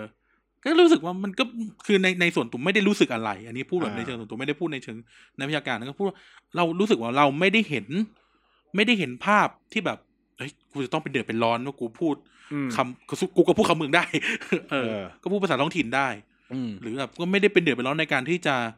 ใช้ใช้เอ่อตัวหนังสือท้องถิ่นหรืออะไรอย่างเงี้ย อ่าฮะ เออซึ่งเมื่อเราไปดูหลักฐานทางประวัติศาสตร์เราก็จะพบว่ามันคือการโอเค ในแง่หนึ่งเนี่ยต้องบอกว่ามันคือการทำให้เป็นหนึ่งถูกไหม อืม มันคือการทำให้เป็นหนึ่งหมายถึงว่าโอเคเมื่อรวมเขาอยู่ดินแดนหนึ่งแล้วก็ใช้ใช้อันเดียวใช้ภาษาเดียวอะไรเงี้ย อืม เออซึ่งถามว่าในเชิงการเกิดเนชั่นสเตทหรือโมเดิร์นสเตทเนี่ยมันก็เป็นกันหมดอ่ะ อืม อ่ะ เอาจริง ๆ นะพอพอผมไปดูงานหลาย ๆ ชิ้นเนี่ยในในยุคสมัยนะปรากฏว่ารัชกาลที่ห้าแทบ ไม่ได้แตะเรื่องประเด็นวัฒนธรรมและภาษาเลย ใช่ แต่เพียคือผมต้องใช้มันเอ่อประเด็นที่รัชกาลที่ห้าแต่จริง ๆ มีประเด็นเรื่องศาสนา การสอนภาษาไทยอ่ะมีจริงนะ แต่ว่าเป็นโรงเรียนที่ตั้งแยกเว้ย เออใช่ คือถ้าคุณเป็นชาวบ้านเรียนโรงเรียนวัดอ่ะก็จะเรียน เรียนตั ภาว ษา เมืองเหนือเหมือนเดิมนะ เออเรียนตัวเมืองปกติ เรียนภาษาเหนือเรียนภาษาล้านนาอะไรปกตินะ อืม แต่ถ้าเจ้าในยุคสมัยนั้นนะก็จะส่งลูกเข้าเลย princess โรง เออ เรียน เรียนเรียนปิ้น เรียนโรงเรียนที่แบบรัชกาลที่ห้าตั้งโอ้เหมือนอารมณ์แบบการได้เรียนภาษาไทยมันเหมือนแบบ เออ อย่าว่าอย่างนั้นอย่างนี้เลย ลูกเจ้าเชียงใหม่ทั้งหลายเนี่ยยังถูกส่งไปเรียนโรงเรียนอังกฤษในพม่าเลย เออ หรือไม่ก็ถูกส่งลงมาเรียนสวนกุหลาบ เออ ถูกไหม ใช่ เออ คือเจ้าเจ้าเจ้าล้านนาในเวลานั้นเองอะก็มองว่าเอ้ยการได้เรียนภาษาไทยเนี่ย มันมันเหมือนเราเรียนภาษาอังกฤษอ่ะ มันก็การเอ่อเติมความโมเดิร์นเข้าไปกับตัวเอง เออ ภาษาคำเมืองก็เรียนที่บ้านก็ได้ไงถูกไหม ใช่ เออ แล้วใช้ไม่ใช้ก็อีกเรื่องหนึ่ง อื แล้วถามว่าอ่ะในพูดในเชิงพูดในพูดในเชิงภาษาเนี่ย เรียนตัวเมืองเนี่ย ภาคเหนือภาคเอ่อมณฑลล้านนาเนี่ยมีอยู่กี่จังหวัดเอง เออ สุดท้าย ประชกร แล้วในในจุดหนึ่งเนี่ย มัน แล้วต้องพูดอ ส ย่าง ลา นี้ว่า ยอะ ร้านนาไม่ได้มีแค่คนร้านนา เออ ไทยใหญ่ก็ใช้อีกภาษาหนึ่งนะ เออ คนคนไทยใหญ่แมวกะเหรียง เออ มงก็ใช้คนละภาษา ไม่แมสนะ ไม่แมส ถ้าคุณไม่แบบไปบังคับให้เขาใช้อ่ะ เออ ใช่ไหม ใช่ไหม อ่า หรือแม้กระทั่งสำเนียงอ่ะ เออก็ไม่เหมือน สำเนียงสำเนียงคนลำปางจะห้วนและเหมือนคนกรุงเทพมากกว่าคนเชียงใหม่ อ่า เอออะไรอย่างเงี้ยคือ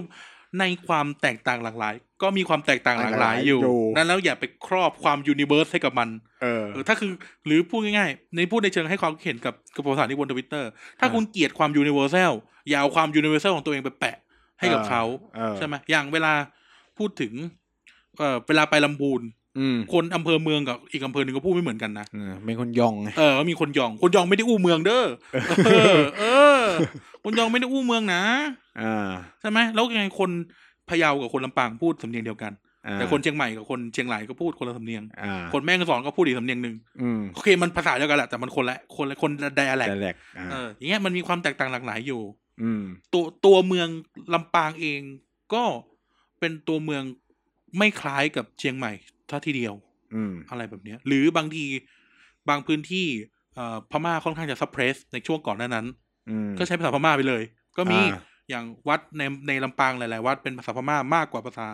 ภาษาเมืองอีก อ่า ก็อะไรแบบนี้คือมันมีความซับซ้อนมากกว่านั้นนะที่จะเอา อืม ความยูนิเวอร์แซลไปครอบมันอีกทีหนึ่ง ซึ่งซึ่งบางทีเนี่ยมันมีเขาเรียกว่ามันมีความที่สับสนทางด้านประวัติศาสตร์อยู่ด้วยเหมือนกัน เช่นแบบประเด็นเรื่องภาษาเรื่องวัฒนธรรมเนี่ยที่เอ่อเอ่อนักประวัติศาสตร์ที่พนทวิตเตอร์เนี่ยว่าจะบอกว่าเออมันเกิดขึ้นในสมัยรัชกาลที่ 5 แบบหนักหน่วงมากนู่นนี่นั่น อืม ซึ่งอันเนี้ยเป็นความสับสนใหญ่ เพราะว่าในคือคือถ้าพูดกันแบบแฟร์ๆในเชิงหลักฐานหรืออะไรเงี้ยในยุครัชกาลที่ 5 ส่วนใหญ่มันจะมุ่งไปเรื่องการปกครองมากกว่า อืม เพราะว่าตอนนั้นมันอยู่ในช่วงที่เฮ้ยมันไม่ได้มีเวลาขนาดนั้นที่จะแบบให้ทุกคนต้องมาพูดภาษาไทยหรืออะไรเงี้ย คือมันมีการเซตในในช่วงที่เป็นเราเป็นแอบสูตรมูนากี้มันมีการเซตระบบการศึกษาแหละ เออ แต่มันไม่ได้แบบโอ้โหแต่สเป กระ รส จย ขนาด คือ นั้น คนที่จะเรียนหนังสือระดับสูงเนี่ยมันจะมีคนสักกี่คนเท่านั้นใช่ไหม เออ คือคนอ่านออกเขียนได้ในเวลานั้นยังมีน้อยมาก ใช่ อ่า คนได้เรียนโรงเรียนอ่ะ เออ แต่เรื่องการเขาเรียกว่าเรื่องการจัดการทางศาสนาหรืออะไรเนี่ยมันก็เป็นการประทะกันแหละ เรื่องพระเรื่องอะไร เอ อะ อเรื่องพระอันนี้ก็แบบมีการต่อสู้กันเขาบอกในยุคสมัยนั้นเนี่ย ปราดแห่งยุคก็คือกรมพระยาดำรงกับ เออ อันนี้แหละ ครูบาศรีวิชัย เป็นประเด็น อ่าที่เราจะมาต่อเรื่องที่ที่ประวัติศาสตร์นิพนธ์ทวิตทวิต แล้วจะ พูด ชว ว่าน โยนไปภาคอื่นด้วย กรมพระยาดำรงแต่งนิทานอ่า เออชอบพูดกันเรื่องแบบนี้ อืม ในความเห็นคุณกันครับ เอาก่อนเลย คืองี้คือเรามองว่ากรมพระยามลงเนี่ย เป็นเหมือนเอ่อส่วนกลางอะที่เข้า อืม ไปทำความรู้จักกับพื้นที่ต่าง เออ ๆ ใช้คำนี้ใช้คำว่าพาไปทำความรู้จัก ใช่ไหมอย่างก็มีตำนานอ่ะถ้าคนเหนือ คุณเป็นคนเหนือ คุณต้องรู้จัก เอ่อตำนานโยนกนคร เออ ตำนานสุวรรณคมคำจามเทวีวงศ์ ตามนามมูลศาส เอ นา อตำนานมูลศาสนา ถาม เออ ว่าทุกวันนี้มันหายไปไหม ไม่หา ไม่หายแล้วไม่มีใครอ่านด้วย เออ เออ แต่บอกว่าศึกษาประวัติศาสตร์ล้านนา เออไม่มีใครอ่านด้วยอะไรเงี้ย เออ เออคุณอ่านตามไปเทวีวงศ์ไม่รู้ไหมว่า รู้ไหมว่าจังหวัดกำแพงเพชรเนี่ยคือพระอินทร์มาสร้างกำแพงเพื่อไม่ให้คนเหนือลบว่าลบกับคนเขมรอะไรเงี้ยเออ เออ ก็จะมีเรื่องเนี้ยเขียนอยู่ แต่ทีนี้ อ่าหรือวกกลับไปเป็นเอ่อเรื่องตำนานอีสานนู่นนี่นั่นพาแดงนางไอ่อะไรก็ว่าไป อ่า เรารู้สึกว่าเรื่องเล่ามันเยอะ อืม เรื่องเล่ามันเยอะมันเลยเป็นเรื่องของประวัติศาสตร์ท้องถิ่น แต่สิ่งที่กรมดำรงทำคือเลือกประวัติศาสตร์ มาเขียน มาเขียนไม่ได้หมายไม่ได้ไปลดทอนคุณค่ามันนี่ เออ แค่มาอยู่ใน หนัง สิ่งที่ สือ เออหนังสือหรือที่กรมดำรง คือใน เขีย ก่อนเนี่ยมันเป็นเรื่องเล่ากันปากต่อปาก ต้องพูด มันเป็น ว่า มุขปะทะ เออคือมันเป็นปัญหาหนึ่งของประวัติศาสตร์นิพนธ์แบบไทยที่แบบที่หรือแบบในภูมิภาคเอเชียเนาะไม่ค่อยจด แต่นิยมพูดกันปากต่อปากมากกว่า อืคือเวลาจดก็มีแต่ของหลวงที่จด อย่าลืมนะ เออ เป็นอย่างนี้กันหมดนะ มันก็เลยไม่แปลกที่จะเกิดประวัติศาสตร์แบบราชาชาตินิยม เพราะว่ามี เออ แค่ในราชสำนัก เอ เอ อ อ ใช่ไหมดังนั้นอาจสมมติเทียบเอาเพื่อนบ้านก็ได้มันก็จะมีพงศาวดารพม่า อ่า เออ แล้วก็มีบันทึกเล็กๆน้อยๆมันก็จะไม่ได้มีอะไรที่เป็นท้องถิ่นจริงยกเว้นคัมภีร์ทางศาสนาที่จะจารึก อืม เรื่องทางประวัติศาสตร์เอาไว้ อ่า เออซึ่งไอ้นั้นน่ะคือสิ่งที่ที่ทุกคนละเลยจริง ๆ ใช่ เออแต่อย่างที่หมอกคือกรมดำรงเนี่ยใช้วิธีการเลือก มาเขียน เออ ไม่ได้หมายความไปลดทอนซะหน่อย เออ คนที่ลดทอนจริง ๆ อ่ะ คือเหล่าชาวประสานนิพนธ์ทวิตเตอร์ นี่แหละ เพราะเป็นคนไปบอกเองว่าอะไรต่ำกว่าอะไร เออ จริงว่า อืม เออ ตอนนั้นคือเขาแค่บันทึกว่าแบบเออฟังเรื่องนี้มานะตำนานเสือที่ชุมพรห คื รือ ออะไร ต้อง เงี้ย ต้องไปดูปุ่มบันทึกกรมดำรงว่ากรมดำรงไปไหนไง เออ แล้วทำอะไรแล้วใครมาเล่าให้กรมดำรงฟัง ที่พีคกว่านั้นคือคือคือยิ่งไปกว่านั้นเนี่ย ที่ผมแบบน่าสนใจมากเลยคือบอกเนี่ย อันเนี้ยคือการลดทอนประวัติศาสตร์เพราะกรมพระยา ดำรงเลือกได้ว่าจะเขียนเรื่องอะไรไม่เขียนเรื่องอะไร หรือจะแต่งเรื่องอะไรหรือไม่แต่งเรื่องอะไรด้วยนะ เออ ผมก็แบบจะนิ่งอยู่พักหนึ่งคำถามคือเขาไม่ทำก็ได้ไหม เออทำไมต้องเขียนทั้งหมดวะ เออหรือหมายถึงว่า ถ้าเขาไม่เขียนเลยอะพวกมึงก็ไม่มีอ่านเลยนะ เออคือคือคือคือสมมติเลือกเขียนหนึ่งแล้วไม่เลือกเขียนสองใช่ไหม เออ คำถามคือคุณค่ามันลดลงตรงไหน เออ เออใช่ไหมโอเค มันอาจจะมาอยู่ในในบันทึกหลวงอะไรก็ว่าไป อ่า แต่นั่นแต่ถามว่าเขาจะบันทึกทุกเรื่องก็ไม่ได้ไหม เออ หรือทำไมท้องถิ่นไม่บันทึกให้มันจบจบๆไป เออ มันก็เป็นปัญหาของคนท้องถิ่น เออ คือกูต้องพูดพูดอย่างนี้ว่า มีไว้ก็ย่อมดีกว่าไม่มี อืม อ่า มีการบันทึกอ่ะ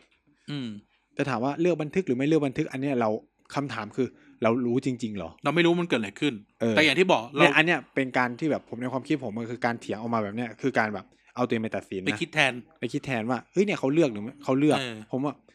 รู้ได้ไง ว่าเขาเลือกหรือไม่เลือกเขาอาจ เออ จะจดหมดแล้วก็ได้แค่นี้ เออแล้วมัน เขา ไม่ จะ ได้ ได้ พิมพ์ออฟัง ก มา มา ได้แค่นี้ก็จะฟังมาแค่นี้ เออหรือรู้มา จง แค่นี้ก็อย่างที่บอกอะเป็นมันมีบันทึกแบบบันทึกว่ากรมดำรงทำอะไรในเวลาไปไหนใช่ไหม เอออ่ าวันนี้กรมดำรงไปอ่าเสด็จประพาสอ่ามณฑลพายัพเสด็จ อืม มณฑลประทาสมณฑลลาวเฉียงอย่างเงี้ย ๆเออ เออจะถามว่ามันก็จะมีบันทึกว่าอ๋อมีคนมาเล่าให้กรมดำรงฟัง เออ ว่าเออนี่นะคะนี่นะนี่นะพระยาค่ะมีหนึ่งสองสามสี่ อืม ก็มันอาจจะเป็นแค่นั้นไงคือรู้แค่นั้น เออ เออใช่ไหม ก็มีคนมาเล่าแค่เนี้ย เออ เออเขาจะไม่ได้เจอชาวบ้านเลยเยอะแยะ อันนี้ ใช่ไหม คือเราคิดเราคิดจากการมองเห็นหลักฐานจากกรมดำรงนะ อ่า ไม่ได้หมายความว่าคือโอเค สุดท้ายแล้วอาจจะมีการเลือกจริงๆก็ได้เราไม่รู้ แต่เราเห็นแค่นี้เราก็พูดแค่นี้ เออเพราะว่าเราเรามาเห็นอีกทีก็เป็นคือพูดง่ายๆเราไม่มีโอกาสได้คุยกับกรมพยาดำรงอ่ะ เออไม่มี พูด เออไม่มีโอกาสได้เข้าเฝ้ากรมดำรงอ่ะ เออ จะรู้ได้ไงว่าแกเลือกไม่เลือกใช่ไหมนอกจากแกพูดเองว่าฉันเลือกนะอะไรเงี้ยเออ เออมาตัดกับเราอ่ะ เออ เออการกับนายเราเลือกนะอย่างเงี้ย เอ โอ อ เคโอเคโอเค เออ ได้ไปจ้ะค่ะ เออ เออ ถูกไหมแล้วอีกอีกประเด็นที่แบบสำคัญมาก ผมรู้สึกว่ากรมประชาดำรงคือการคนที่เข้ามาจัดการเรื่องการเขียนประวัติศาสตร์ไทยเนาะ อืม ให้มันเป็นระบบแบบสมัยใหม่ ใช่ คือแต่ก่อนมันก็แบบ ไม่ เอา มีอ่ะใช่ไหม เอาอ่ะอ่ะตะเกียเมื่อเช้าอะขับรถมาด้วยกันเนี่ยเล่าเรื่องตำนานพญานาค อ่า ยังเถียงกันไม่จบเลยว่าตกลงเนี่ยพญานาคสุวรรณคมคำเนี่ยขุดแม่น้ำอะไรกันแน่ อ่า เออตัวตัวขุดแม่น้ำน่าน หรือขุดแม่น้ำมูล เออ แค่แค่เรื่องแค่เนี้ย ยังเถียงกันไม่จบเลย เออ เออ แล้วแบบอีกบันทึกหนึ่งบอกปู่ศรีสุโธเนี่ยเป็นพญานาคแม่น้ำโขงสักพักเนี่ยล่าสุดเพิ่งดังเลย ปู่อือลือปู่ลังกา คืออย่างเงี้ยสโลกเออ นี่คือเรื่องท้องถิ่นที่แท้จริงเว้ย เออ คือมันไม่มีความเซตมันไม่มีการจัดระบบ มันลื่นไหลแล้วแต่ว่าใครจำมาแบบไหนเลย เออ ซึ่งมันไม่ผิดอะไรใช้คำว่าไม่ผิด เไม่ อะไร ผิดอะไร แต่สิ่งที่กรมดำรงธรรมคือการตั้งหนึ่งแกนขึ้นมาเลยอ่ะโอเค นี่นะ เออ เรื่องนี้นะเรื่องนี้เป็นอย่างนี้นะ แล้วทำให้ อืม ทุกคนเรียนรู้ในเรื่องเดียวกัน อืม อืม คือผมรู้สึกว่าเอ่อนักประวัติศาสตร์ในโพลทวิตเตอร์เนี่ยจะมีลักษณะที่ต่อต้านแบบเรียน เออ เข้าใจไหมคุณ อย่าว่า ข้ แต่ ใจปะ เขาเลยเราก็ต่อ เอ ต้า อน ต่อต้านแบบเรียนสังคมศาสตร์แต่ถือว่าแบบเรียนสังคมศาสตร์ทั้งหมดอะคือทั้งหมดของงานฝ่ายอนุรักษ์นิยม หรืองานศึกษาประวัติศาสตร์แบบเดิม ซึ่งไม่ใช่นะ ซึ่งไม่ใช่คือต้องพูดว่า หนังสือสังคมศาสตร์ประวัติศาสตร์ในมปลายเนี่ย เอาใน ก็ตัดมาแบบ คือถ้าใช้ผมคือตัดมาแบบเหี้ยมๆเลยนะ หนึ่งเสี้ยวเท่านั้นนะ คือแบบน้อยแบบคือโอเคแบบไทยลบพม่าเนี่ยงานไทยลบพม่าของของกรมพยาดำรงนี่คือแบบแกรนด์มาสเตอร์มาก คำถามคือหนังสือไทยลบพม่าเนี่ย ได้อ่านกัน หรือ สัก เปล่า กี่คน เออ คือคือแบบ หนังสือความยาวหกร้อยหน้าเนี่ย มาถึงก็คือเราเราเด็กพวกเนี้ยผมต้องพูดอย่างเงี้ยกลุ่มคนในทวิตเนี่ยมีเวลาอ่านงานวิพากษ์นะแต่ไม่มีเวลาในการกลับ อ่าน ไป ตัวต้น อ่านตัวต้น ซึ่งเป็นอะไร เออ ที่แปลกมาก เออ แล้วมันก็จะเป็นลักษณะแบบคือแบบอ่านแล้วมันว้าวเว้ยคือว้าวแล้วก็ว้าวเลย แต่อย่างงานอย่างสยามแบบเนี่ยถ้าอ่านจริง ๆ นะเออ เออ รวมถึงอ่ะจากการชีวิตประสบการณ์ชีวิตที่เจออาจันทงชัยเนี่ย เออ ก็จะเห็นว่าอาจารย์ดวงชัยก็จะอ้างหรือพูดจริง ๆ ว่าเออนี่ก็เห็นจากที่กรมดำรงถ่ายรูปแหละว่าไปขีดก้อนหิน ก้อนหิน ก้อนเนี้ยว่ามันเป็นเขตแดนไทยอะไรแบบเนี้ย เออ เออซึ่งนั่นคือการเรียกมาจากตรงนั้นไง เออ ก็จะมีการพูดอ๋อเราไปตีขีดมาอะไรเงี้ยคือแบบ เออ ตลกอะเรื่องนี้มันตลกอะ เออ นั่นแหละคือ คือต้องต้องต้องมองแบบนี้ว่า ไองานในหนังสือประวัติศาสตร์มัธยมอ่ะมันไม่ใช่งานทั้งหมด คือ มันเล็กน้อยมาก เออแล้วคุณก็แบบเอาสิ่งเนี้ยไปวิพากษ์วิจารณ์กรมพยาดำรงเลย โดยที่แบบคุณไม่ได้อ่านแบบนิทานโบราณคดีไม่ได้อ่านแบบ เออนิทานโบราณคดี พงศวดารรัตนโกสินทร์ไม่ได้อ่านพวกไอ้นี่นู่นนี่นั่นซึ่ง เออ เป็นงานแบบ โคตรจะดีแล้วมาสเตอร์พีซมาก ใช่ เพราะนั่นคือบันทึกไงว่ากรมดำรงไปไหนมา มันคือคือผมเรียกว่ามันคือเอกสารปฐมภูมิเลยนะ อืม โดยเฉพาะการเดินทางของของพระองค์เนี่ย อืม คือ หลายคนอาจจะบอกเออแบบนี่คือเขาก็จะบอกผมว่าเนี่ยเนี่ยอวยฝั่งเจ้าไง ผม นู่ ก็ นนี่เนี่ย คุณเชียร์กรมดำรงไง เออ แต่นี่เราพูดถึงหลักฐานจาก แต่ การพูดถึงกรมดำรงไง เออ คือแต่เราไม่ได้ดีเฟนต์กรมดำรงนะ แต่เรา เออ เอาหลักฐานกรมดำรงมาคุยให้ฟัง เออคือต้องพูดอย่างนี้ว่าไองานวิพากษ์ทั้งหมดอะที่คุณอ่านก็ใช้หลักฐานที่กรมดังลงอะ เออ เขียนทั้งนั้น เอ แหละอ เออ ก็ถ้าเกิดว่ากรมดำรงไม่เสด็จไปประพาสตามชายแดน แล้วก็ไปขีดเส้นทำแผนที่อ่ะ เออ มันจะเกิดหนังสือสยามแมปไหม เออ เออวันนี้คือคนที่ไปขีด เส้นแดนไทยไง เออ เออ คือมันคือคือผมคือพูดง่ายๆคือเราในฐานะนักวิชาการเราก็รู้ว่า งานบางงานมันคืองานมาสเตอร์พีที่เราต้องอ้าง แม้มันจะถูกโดนด่ายับเยินเลยนะ คือจะอ้างมาด่าก็ได้ แต่ยังไงก็ต้องอ้าง เออ เพราะนี่คือจุดเริ่มต้นเว้ย เออ เออ จุดเริ่มต้นเลย มันจะไปเริ่มบียอนเอ้ยมันจะไปเริ่มก่อนหน้านั้นไม่ได้น ถ้า ต้ ไม่ อง มีการเขียนประวัติศาสตร์นิพนธ์แบบราชาชาตินิยมแบบเอ่อกรมพิชาดำรงอ่ะ เออ แม่งก็ไม่เกิดงานอย่างอื่นแล้วนะ ใช่ เออเข้าใจไหม ใช่ แต่คุณก็ยังต้องอ้างว่าแบบเอ เอ อ อ เนี่ยมันเป็นแนวคิดว่าโดยการเขียนแบบมองราชาชาตินิยม แต่ทีนี้เนี่ย มันก็ไม่ได้หมายความว่าเป็นแค่กรมลำลงนะ ครับ หรืออันนี้อ่ะเซตเซตสแตนดาร์ดทิ้งก่อน เออ สมมติสมมติว่าเวลาเราพูดถึงตำนานตำนานการสร้างเวียงชัยปราการสมมติอ่ะ อ่า ที่ที่เชียงรายใช่ไหมถามว่ามันมีเรื่องสมมติมีเรื่องเล่าอยู่สี่เรื่อง มีเรื่องเล่าอยู่สี่เรื่องใช่ไหมคำถามคือ แล้วตกลงเรื่องไหน สมมติเวลาเราเวลาเราจะเซตขึ้นมาตกลงเรื่องไหน อ่า นั่นแล้วการการสมมติว่ากรมดำรงเลือกมาหนึ่งหรืออาจจะอาจจะไม่ใช่กรมดำรงก็ได้ใครก็ได้เลือกมาหนึ่ง อ่า มันก็ไม่ได้หมายความว่า สิ่งน่าจะถูกก็ได้นะ แต่หมายถึง เออ มันคือการเลือกหนึ่งมาเล่า อ่า สมมติอาเอาง่าย ๆ มันก็จะมีเรื่องเล่าขุนรอ โอ้ยเต็มไปหมดอะแล้ว อ่า เล่าไม่เหมือนกันเลย ใช่ แล้วตกลงอันไหนอันไหนมันถูกอ่ะกัดย้อนกลับไป แล้วตกลงให้เลือกอันไหน เออ เออ หรือง่ายๆ ย้อนกลับไปงานมาสเตอร์พีของโลกนี่อยู่ข้างหลังเราเนี่ยสาม อ่า ก๊ก อ่า ตกลงสามก๊กฉบับใครถูก เออ เออตกลงสามก๊กฉบับไหนเป็นของจริง อือฮึ เออ ใช่ไหม มันก็ไม่รู้ไงถู เอก ไหม อ คือคือคือต้องพูดอย่างนี้ว่าประวัติศาสตร์อะมันเปลี่ยนได้ตลอดเวลานะเมื่อพบหลักฐานใหม่ ถูกต้อง ๆ คือในอนาคตอ่ะสิ่งที่เราเรียนอ่ะอาจจะเอาไปเลยก็ได้นะ เออ เพื่อมันเจอหลักฐานใหม่ คือเหมือนกับว่าสิ่งที่ต้องพูดให้แฟร์คือสิ่งที่กรมไม่ได้ดำรงเขียนอ่ะมันคือเวนึง ทางหนึ่ง ขอ เออ ของประวัติศาสตร์เท่านั้นแหละเพราะในยุคสมัยนั้นอ่ะมันมีหลักฐานแค่นั้น เออ ต้องใช้ หรือ คำนี้นะ เออ มันมีข้อจำกัดอยู่อย่างนี้นะมันไม่ได้เหมือนในยุคแบบยุคอาจารย์ธงชัยยุคพวกเราที่แบบเฮ้ยมึงโหมีเอกสารจากฝรั่งเศส ยุค มี อาจารย์ธงชัยโอเค ห้องสมุดโอ้โหทุกอย่างถูกกองไว้หมดแล้ว เออ หรือยุค คุณ เราอินเทอร์เน็ตเข้าไปเลย ออคุณสามารถอ่านเอกสารในยุคสมัยรัชกาลที่ห้าที่ฝรั่งเศสได้ หรือที่ห้องสมุดของเกรส เออหรือแบบที่เอ่อมีแบบนู่นนี่นั่นเขียน ซึ่ง British Museum ในตอนนั้นน่ะกรมพระยาดำรงไม่ได้อ่าน เออ หรือนี่มีตัวอย่างมีตัวอย่างชัดๆเลย เอ่อในในช่วงช่วงหนึ่งของการศึกษาประวัติศาสตร์พงศาวดารยุทธยา อ่า ก็ชอบพูดว่าเจ้าวงอู่ทองอ่าเจ้าราชวงศ์อู่ทองเนี่ย อ่า ถูกเนรเทศไปอยู่สถานที่ อ่า ใช้คำว่าปทาคูจาม อืม อ่าปทาคูจามเนี่ยนักวิชาการสมัยแรก ๆ ก็เชื่อกันว่าอ๋อวงอู่ทองเขาเป็นเชื้อสายเขมร อ่า อ่าน่าจะเป็นเมืองเมืองหนึ่งในเขมรที่สยามเขายึดไว้ อ่า เห ฮะ มือนเนรเทศไปอยู่เขมรอ่ะเป็นเขมรไปอยู่เขมรไปอะไรเงี้ย โอเค เออเพราะปัจจุบันหลักฐานเขาก็เจอว่าปทาคูจามพอแปลออกมาแล้วมันกลายเป็นเหมือนว่า เป็นหมู่บ้านจาม คนจามอ่ะคนชนชนชนจามอ่ะ อ่า ที่อยู่ในบริเวณนอกเกาะยุทธยาแค่นั้นเอง ม เออ อะไรแบบเนี้ย คือ เออ แต่ณเวลานั้นน่ะคณะประวัติศาสตร์ตอนนั้นเขาก็เชื่อว่าอ๋อ มันอยู่ใน มันอยู่ในเขมรด้วยมันอยู่ในเขมรมันอยู่ในเขมร เออ เขาถึงจุด คือของมันเปลี่ยนได้ เออ ในวันหนึ่งเนี่ย สมมติตำนานการสร้างเมืองเชียงใหม่ มันอาจจะเปลี่ยนก็ได้ถ้าเจอหลักฐานใหม่ขึ้นมาไง ใช่ แต่ณปัจจุบันหรือการเลือกอ่ะ มันก็คือแค่เลือกเรื่องที่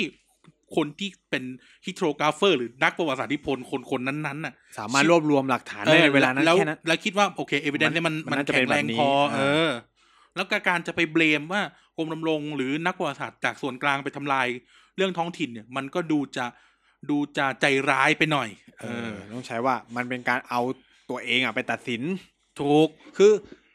คือถ้าคนที่ทำงานวิชาการอะจะรู้โดยโดยอัตโนมัติแหละว่าเฮ้ยเราอ่ะ เวลาเขียนอะไรลงไปอ่ะพอถึงจุดหนึ่งเรารู้สึกว่า โอเคมันเป็นการล้มล้มแนวคิดเดิมนะ เออ แต่ถามว่าเราอ้างไหมเราก็อ้างแหละ คือ คือคุณคุณก็ต้องท้าทายความคิดเดิมอยู่แล้ว เราก็ต้อง แหละ ไปอ้างมาเพื่อท้าไง เพื่อให้เกิดสิ่งใหม่เข้าใจไหม เออ ไม่คือถ้าเขียนตามเดิมมันจะเขียนไปทำไมใช่ไหม ซิทีสิทธ์กับซินเทซิส เอ อแค่นั้นแหละ ไอ้เหี้ย เออ วิชาอ่ะเปิดคลาสสอ และ น สิ่ง วิชา สำคัญ วิจารณ์ คือว่าปัญหาหนึ่งของประวัติศาสตร์นิพนธ์ทวิตเตอร์คือ คุณอ่าน ด้านนี้ด้านเดียวแล้วก็ ล้าง ไปบอกว่า เออ แล้วไปบอกว่า ไองานอีกกลุ่มหนึ่งอ่ะไม่ ผิด มีคุณค่า เออ ผิดหรือไม่มีคุณค่าเลยอะไร เอ เงี้ย อ ซึ่งมันไม่ใช่ผมรู้คนนี้ เออ คือคุณค่า คือผมผมพยายามดีเบตบนพื้นฐานว่า คุณค่ามันไม่ได้ถูกลดทอนลงไปเลยนะ เออ ต้องพูดแบบนี้ เพราะว่ามันก็คือมาสเตอร์พีในยุคสมัยนั้นอ่ะ เออ คืออาจจะเออคืออาจจะพูดอย่างนี้ ต่อไปในอ นะ นาคตอาจจะมีคนออกมาเขียนวิพากษ์ของอาจารย์ธงชัย ผมเชื่อได้อย่างนั้นเลย เออ อาจจะมีคนสรุปว่าเออทฤษฎีที่อาจารย์ธงชัยเขียนอะผิด เอาจริงงานของอาจารย์ธงชัยวิพากษ์แนวคิดของเบนเดดิกต์แอนเดอร์สันนะ ถูก ที่ว่าที่ว่าด้วยเรื่องชุมชนจินตกรรมอะไรเงี้ยว่ามัน เออ เกิดการรวมชาติแบบนี้แต่แกมองในเรื่องอีกแบบหนึ่งอะไรเงี้ย เออ ในเรื่องสลามแมปอะไรเงี้ ใช่ ย ใช่คือเป็นการจัดการโดยรัฐ เออ ซึ่งมันเนี่ยมันเป็นความท้าทายในโลกวิชาการอยู่แล้ว มันก็ท้ากันตลอดเวลานั่นแหละ เออ แม้แต่ละอ่ะสมมติเราสองคนที่เขียนงานวิชาการกันเนี่ย เราก็เข้าใจว่าถึงจุดหนึ่งห้าปีสิบปี งานที่เราเขียนแม่งอาจจะถูกคนแม่งเท ถล่ม ทิ้งก็ได้ ใช่ ออ เพราะหลักฐานใหม่มันก็ออกมาได้ ใช่ ใช่ไหมคือวันดีคืนดีไปมีนักโบราณคดีไปขุดเจออะไรก็ไม่รู้ปุ๊บ ทฤษฎีกำเนิดประเทศไทยอาจจะเปลี่ยนกำเนิดคนไทยอาจจะเปลี่ยนไปเลยก็ได้นะ เออ เออ เหมือนเหมือนแนวคิดว่าด้วยแบบคนไทยมาจากไหนอ่ะพอเราไปเจอโครงกระดูก อ่าอย่าง แค่ ตอน แหละ นั้นหลวงอะไรวะเรื่องเอ้ยใช่ เรื่องตอนคนไทยมาจากเอาไตอ่ะ เออซึ่งเรามารู้ทีหลังมันคือนิทานที่หลวง เอ่อหลวงวิจิตรวัฒ เอ การ อหลวงวิ แต่ง จิต อะ ร นะ เออ โอ้แล้วตอนนั้นเชื่อหลวงวิจิตรหลวงวิจิตรโ เอ อ้ย อ สองสี่เจ็ดห้า เออ เออใช่ไหมคือสุดท้ายแล้วประวัติศาสตร์มันมันหลากเลื่อน เออมัน แต่ เปลี่ย หมาน ย ไป ถึง ได้ เออแต่วิธีการที่จะทำเข้าใจหรือวิธีการที่จะวิพากษ์วิจารณ์มันเนี่ย มันมีคอไอเดียของมันบางอย่างอยู่ที่เราละเลยไม่ได้อ่ะ เออ อืม แม้เราจะรู้ว่าเฮ้ยงานชิ้นเนี้ยมันเอาไปแล้ว แต่สุดท้ายก็ต้องอ่านเพราะถือว่าเป็นงานต้น อืม ซึ่ง ได้ไหม เออซึ่งเนี่ยมันเป็นปัญหาที่เราเห็นในทวิตเตอร์หรือแม้กระทั่งใน Facebook เออ ที่มักจะแบบสรุป คือคือพูดแล้วอาจจะดูไม่แฟร์แต่เราชอบเห็นว่ามันคือการหลาย ๆ ครั้ง ทุกคนมีมีธงแล้วก็มัก เนอะ จะสรุปหรือมักจะเล่าเรื่องเพื่อเข้าข้างตัวเองไปก่อน อืม คือมีธงแหละสมมติว่าฉันอยากจะโจมตีรัฐไทย เออ ชนเอาเกลียดรัฐไทยมากก็คือเยาวชนปลดแอกอันนี้แซว เออ เออ แต่แบบ เราเราก็เราก็ไม่ได้บอก ฉันเป็ ว่าน คนแบบมาจากท้องถิ่นประวัติศาสตร์ฉันถูกลบเรือนนู่นนี่ เอ นั่น อแต่เราเราในฐานะที่ ที่ก็เราก็ไม่ได้ไม่ได้ต่อต้าน ไม่ได้หรือเราเขาเรียกนะเราก็ไม่ได้เห็นดีเห็นงามกับรัฐทุกอย่าง เออ แต่เรายังยืนพื้นในเขาเรียกอะไรนะจริยธรรมทางวิชาการอะ เออ ว่าแบบ เฮ้ยเรื่องมันเล่าแบบนี้ไม่ได้เว้ย เออ อย่างที่ผมเจอในทวิตเตอร์นี่ขอขอกระโดดมาเล่าหน่อยเราจะเจอแบบ เนี่ยรู้ไหมว่า อังกฤษกับฝรั่งเศสเนี่ยเขาตกลงกันที่จะไม่แย่งสยามหรืออะไรเงี้ย เออ นู่ เป็น น รัฐกันชนนะคอนเซ็ป เอ ต์ อ ว่าด้วยรัฐกันชน เออตังเนี่ยเขาอย่างงู้นอย่างนี้ป๊าบผมก็ไปค้น งานนี้พิมพ์โดยเอ่อสยามสมาคม แต่เป็นฝรั่งเขียน อืม รัฐมนตรีต่างประเทศอังกฤษกับฝรั่งเศสในตอนสมัยรัชกาลที่ห้า อืม เขียนไว้ว่าพรมแดนที่เราจะชนกันได้คือแม่น้ำโขง เฮ้ยอะไรวะ เออ เออมาเท่ากับกินสยามไปแล้วนะ เออ เออ แต่ต้องเข้าใจว่าสยามก็เล่นการเมืองอย่างนั้นแล้วคุณจะมาพูดลอยๆเลยไม่ได้ว่า เขาไม่เอาเมืองไทยหรอกแบบมันอย่างงู้นอย่างนี้ ไม่ใช่ เขาจะเอาแต่เอาไม่ได้ เออ มันมี เออ มันมีมันมีบันทึกในกระทรวงต่างประเทศอังกฤษเลยอะว่าคุยกันเรื่องว่าฝรั่งเศสบอกว่างั้นเรามาเจอที่แม่น้ำโขงก็พออะไรเงี้ยเออนั้นแล้วแบบช่วยย้อนกันนิดนึงอย่าแบบอย่าอย่าแบบอย่าคิดไปเองซะเยอะใช้คำนี้ อืม อืม แล้วก็คือแบบ อ่านแล้วมันว้าวอ่ะมันว้าวเข้าใจแล้วอ่านคือเราก็ผ่านจุดนั้นมาแล้วอ่านแล้ว ใช่ใช่ ว้าว ใน อะ วัยหนึ่งอะหุยมันเป็นอย่างนี้นี่เองเอ เอ อ อเฮ้ยทำไมตอนเรียนมัธยมมันไม่มีวะดู ใช่ ดู ใช่ ดู ใช่ แต่ต้องไม่ลืมว่า หนังสือประวัติศาสตร์มัธยมอ่ะ คืออะไรก็ไม่รู้อ่ะ คือพอเราเรียนแล้วแบบ หนังสือประวัติศาสตร์มัธยมเนี่ยมันแทรกอยู่ในหนังสือสังคม ซึ่งมันมีอยู่แบบแค่แบบห้าสิบหน้า คือแบบเล็กมากๆแล้วแบบย่อแล้วก็มันก็จะมีอ้างอิงตัวเล็กๆ จากหนังสือเล่มนี้อะไรเงี้ย เออ หรือแบบ บางทีไม่มีด้วย ไม่มีด้วยเออ เออ เขียนขึ้นมาแบบงงๆหรือ อ แบ ยาก บ เขียนก็เขียน เพราะ เออ ฉันคือครูสังคมไงล่ะ เออ แต่แต่เด็กรุ่นใหม่ก็จะถือเป็นจริงเป็นจังว่า เฮ้ย ประวัติศาสตร์แบบสังคมเนี่ยแหละมันคือประวัติศาสตร์ที่แบบเขียนโดยเอ่อฝ่ายอนุรักษ์นิยมแบบนั้น ซึ่งอยากจะบอกว่า อีหนังสือประวัติศาสตร์ประวัติศาสตร์ หนังสือ ภายใน วิชาสังคม ในกะเออในเขาเรียกว่า ในกระทรวงศึกษาเนี่ยก็ทำลายหนังสือประวัติศาสตร์ที่ฝ่ายอนุรักษ์นิยมเขียนเหมือนกัน ใช่ใช่ ทำลายคุณค่าแบบยับเยินมากผมพูดดีเลย เออมัวมัวๆซั่วๆ เออ เออ คือต้องพูดอย่างนี้ว่า ผมเข้าใจนะว่าการวางหนังสือประวัติศาสตร์สังคมของกระทรวงศึกษามันวางบนพื้นฐานที่ว่าคนทุกคนไม่ได้สนใจประวัติศาสตร์เว้ย เออมันคือทำไปส่งๆเราพูดกันตรงๆแล้วมันคือการทำไปส่ง เออ แล้วเราก็ต้องยอมรับว่าคนทุกคนไม่ได้ประสนใจประวัติศาสตร์ ถึงขนาดที่ กูต้องไปอ่านเอกสารชั้นต้นไปอ่านอะไรเงี้ยเข้าใจไหม ซึ่งถ้ามีก็ดีไม่ได้ว่าอะไร เออถามว่าไปอ่านดีไหม ดีดี ดีมากดีมากคือ เออ เป็นความขวนขวายของเรา แต่ถามว่าเฮ้ยถ้าผมแบบเป็นนักวิทยาศาสตร์ แบบเป้าหมายคืออยากเรียนหมออยากเรียนวิทยาศาสตร์ ต้องรู้ต้องอยากอ่านไหม อืม เอ้ยผมก็ไปนั่งอ่านประวัติศาสตร์พวกรัตเทอร์ฟอร์ด พวกนิวโบ พวกอะไรอย่างเงี้ย เออ ดูแบบ เออ มา เออ เคมี ไปดูทฤษฎีไปดูโมเดลทางวิทยาศาสตร์ดีกว่าไหม เออ เออแต่แต่ที่เรามาถกเถียงกันในวันนี้ก็คือว่ากลุ่มคนที่สนที่ผมเชื่อว่า เขาสนใจ ใจ แหละ ประวัติศาสตร์นะ ถึงขนาดที่ไปอ่านงานในวิพากษ์นั่นคือกลุ่มคนที่น่าจะสนใจงานประวั กู ติศา ถ้า ส อ่า ตร์ นงานในวิพากษ์นี่ต้องเอาเรื่องประมาณนึง เออ ซึ่งสิ่งที่เราอยากจะมาคุยแล้วก็อยากแนะนำต่อคือ ช่วยหัน กลับไปอ่าน งานเก่า ที่จริงจะใช้คำว่าหันก็อาจจะไม่ถูก อาจจะต้องใช้คำว่า จงอยู่กับมันให้รอบด้าน ๆเออใช่ อย่าเลือกใช้คำว่าอย่าเลือก อืม เออ ใช้คำว่าอย่าเลือกคือ คืออ่ะย้อนวนไปอ่ะมีเรื่องกดขี่ า ชอบพูดว่าสยามกดขี่ช่วยหันไปดูเวลส์ด้วย ช่วยหันไปดูเวลส์ด้วยนะครับ เออหรืออะไรเงี้ยหัน ช่วย ไป หัน ดู ไปดูอินเดียด้วย หันเออหันไปดูอินเดียหน่อย เออ นะครับเออคือทำอะไรก็ทำไปเถอะแต่หมายถึงว่าถึงจุดหนึ่งอ่ะต้องดูให้รอบด้าน อ่า ถ้ารอบด้านแล้วเราจะคิดยังไงนะเป็นอีกเรื่องหนึ่ง อืม แต่ถ้ามองจากด้านเดียวเนี่ยยังไงมันก็เหมือนคนตาบอดอะ เออ มันยังไงมันก็มองไม่เห็นอะไรหรอก ถามว่าสมมติคนมาพูดกับเราสองคนว่า พวกมึงสองคนเนี่ยแม่งเป็นผู้อนุรักษ์นิยม อ่า แต่เราอ่านงานฝ่ายซ้ายเยอะมาก โอ้ ผม ผม คือ คือ คือคำที่ผมโดน โดนทวิตนั้นด่าที่เจมส์ว่าคุณ คุณอ่านแต่ฝั่งเดียวไงเหมือนคุณ แบบ คุณไม่ได้อ่านหนังสือประวัติศาสตร์เหรออะไรเงี้ย ผมก็แบบเอิ่ม เอิ่มเลยอ่ะ ผมเนี่ยแบบเอิ่ม เออคือ ถ้ากูพูดชื่อ เออ หนังสืออ่ะ คือ เทปนี้ไม่ได้ออนแน่นอน เออเออ คือหนังคือหนังสือหลายอ่านก็คือโดนแบนในนี้อ่ะ เออหลายๆเล่มเนี่ย ต้องใช้คำว่า ซุก ซุกในเสื้อ เนี่ย ซุกในชุดนอน เป็น วิ่งลงมาจากชั้นจากข้างบนล เป็ ง น มา หนังสือแบบถ่ายเอกสารแบบโอ้ อุ้ยมีเล่มจริงด้วย เอ เอ อ อ คือแบบ อืม แต่ แต่ แบบ ทุกวันนี้ไม่อยู่กับตัวแล้วนะ เออ ถือว่า แต่ ส่งต่อกันไปหมดแล้ว แต่แบบ เออ คือ คือเราอ่านจน คือ คือเราอ่านงานฝ่ายซ้ายจนแบบ คือผมไม่อยาก จะ เรียก ใช้ ว่ คำว่างานฝ่ายท้ายเลยใช้อ่านงาน ทุก รอบ มุม ด้าน อ่านทุกมุเออมอ่านรอบด้า แห น ละคือ คือปัญหาใหญ่นะของของ เนี่ย คือ โอเคแหละ นักประวัติศาสตร์นิพนธ์ทวิตเตอร์เนี่ย ปัญหาสำคัญเนี่ยก็คือ อย่างที่การบอกคือมันมาด้วยการมีธงเนี่ย ใช่ แล้วคือคือปรากฏว่าคือมันจะไม่เท่าไหร่ถ้ามันมีคนเขาเรียกว่าช่วยกันถกเถียงเนาะแต่ปัญหาคือทุกคนมาโหเป็นความรู้ใหม่มากเลยค แล้ รั ว บ ไม่พร้อมจะเถียงอ่ะ เออมาเป็นความรู้ใหม่มาก มาเพื่อพร้อมที่จะเชื่อ เออ นี่เป็นปัญหา ไม่เพราะว่า ทำไมคุณไม่ตั้งคำถามแบบเดียวกับที่ตั้งคำถามกับเผด็จการว่าไอ้เฮียเนี่ยมันต้องมีอะไรน่าสงสัย คือ มั่ง คือโจทย์มันน่าสนใจที่ว่า ทุกคนหมายถึงคนหลาย ๆ คนไม่ทุกฝั่งด้วย เออ มักจะมีธงอยู่แล้วว่าฉันอยากฟังอะไร เออ พอไปเห็นอะไรนี่อ๋อเฮ้ยมันเข้ามันถูกมันถูกคิง มันถือคิง เออ ฟังแล้วมันถือคิงเนี่ยมันโอ้มันมันใช่แหละงั้นกูเลย เชื่อเลย คือผมจะใช้คำแรงแบบนี้นะตอนเนี้ยพวกคุณน่ะกำลังทำตัวเหมือนกับคนที่เชื่อว่าประเทศไทยมีการเสียดินแดน 16 17 ครั้ง ใช่ใช่ใช่เหมือนกัน คือ เดะ คือมันเหมือนกันเดะแค่มันอยู่คนละฝั่งแค่นั้นเองเว้ย เออ คือเนี่ยมันต้องกลับมาที่จุดที่ว่าเฮ้ยคุณเห็นข้อความอะไรอะตั้งคำถามเลยก่อน แล้วก็ลองไปอ่านเองศึกษาเอง คือโอเคแหละ เราชอบอะไรที่มันย่อยเข้ามาง่ายแล้วแบบเฮ้ยมันถูกจริตว่าโอ้โหแม่งล้มมีความล้มเจ้า มีความแบบให้คนนั้นมากราบเรามีการแต่งนิทานนู่นนั่นมันเป็นอะไรที่ว้าวอะไร มัน เงี้ย เป็นอะไรที่เขาเขาอยากฟังอยู่แล้ว เออ แล้วพอมันแบบโอเคอะเอามาเอามาแปะแปะแปะดูเหมือนมีหลักฐานนะ ซึ่งพอไปอ่านแล้วก็แบบ อะไร มัน วะ มันตรงข้ามกับที่คุณเขียนหรือเปล่าวะอะไรเงี้ย เออบางอันเนี่ยไอ้ทวิตนั่นน่ะก็อะไร วะ คือแปะแปะของศิลปวัฒนธรรมนะ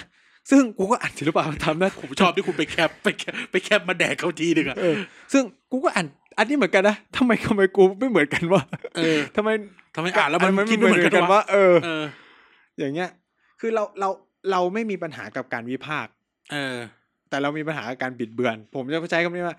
อันเนี้ยมันคือสิ่งที่คุณบิดเบือนไว้ยคุณต้องแก้ ใช่ แต่ถ้าอันไหนที่โอเค มันเป็นการวิพากษ์ของคุณอ่ะเรารับฟัง เออ เป็นความเห็นอะไรเงี้ย แต่อันเนี้ยคือแบบ มันมันคือการบิดเบือนข้อมูลอ่ะ คือ ไก่ก็คือไก่อ่ะ คือจะคือคุณคุณคุณใช้คำว่าแต่งนิทานอ่ะ คือซึ่งแบบเฮ้ย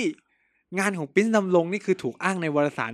ไทยคดีศึกษาเยอะที่สุดในโลกแล้วมั้งผมเข้าใจอย่างนั้นเลย กับ อะ กรมพันธลิตอีก เออ เออ สองคนเนี่ยคือในไทยคดีศึกษา โดยเฉพาะในด้านประวัติศาสตร์อะ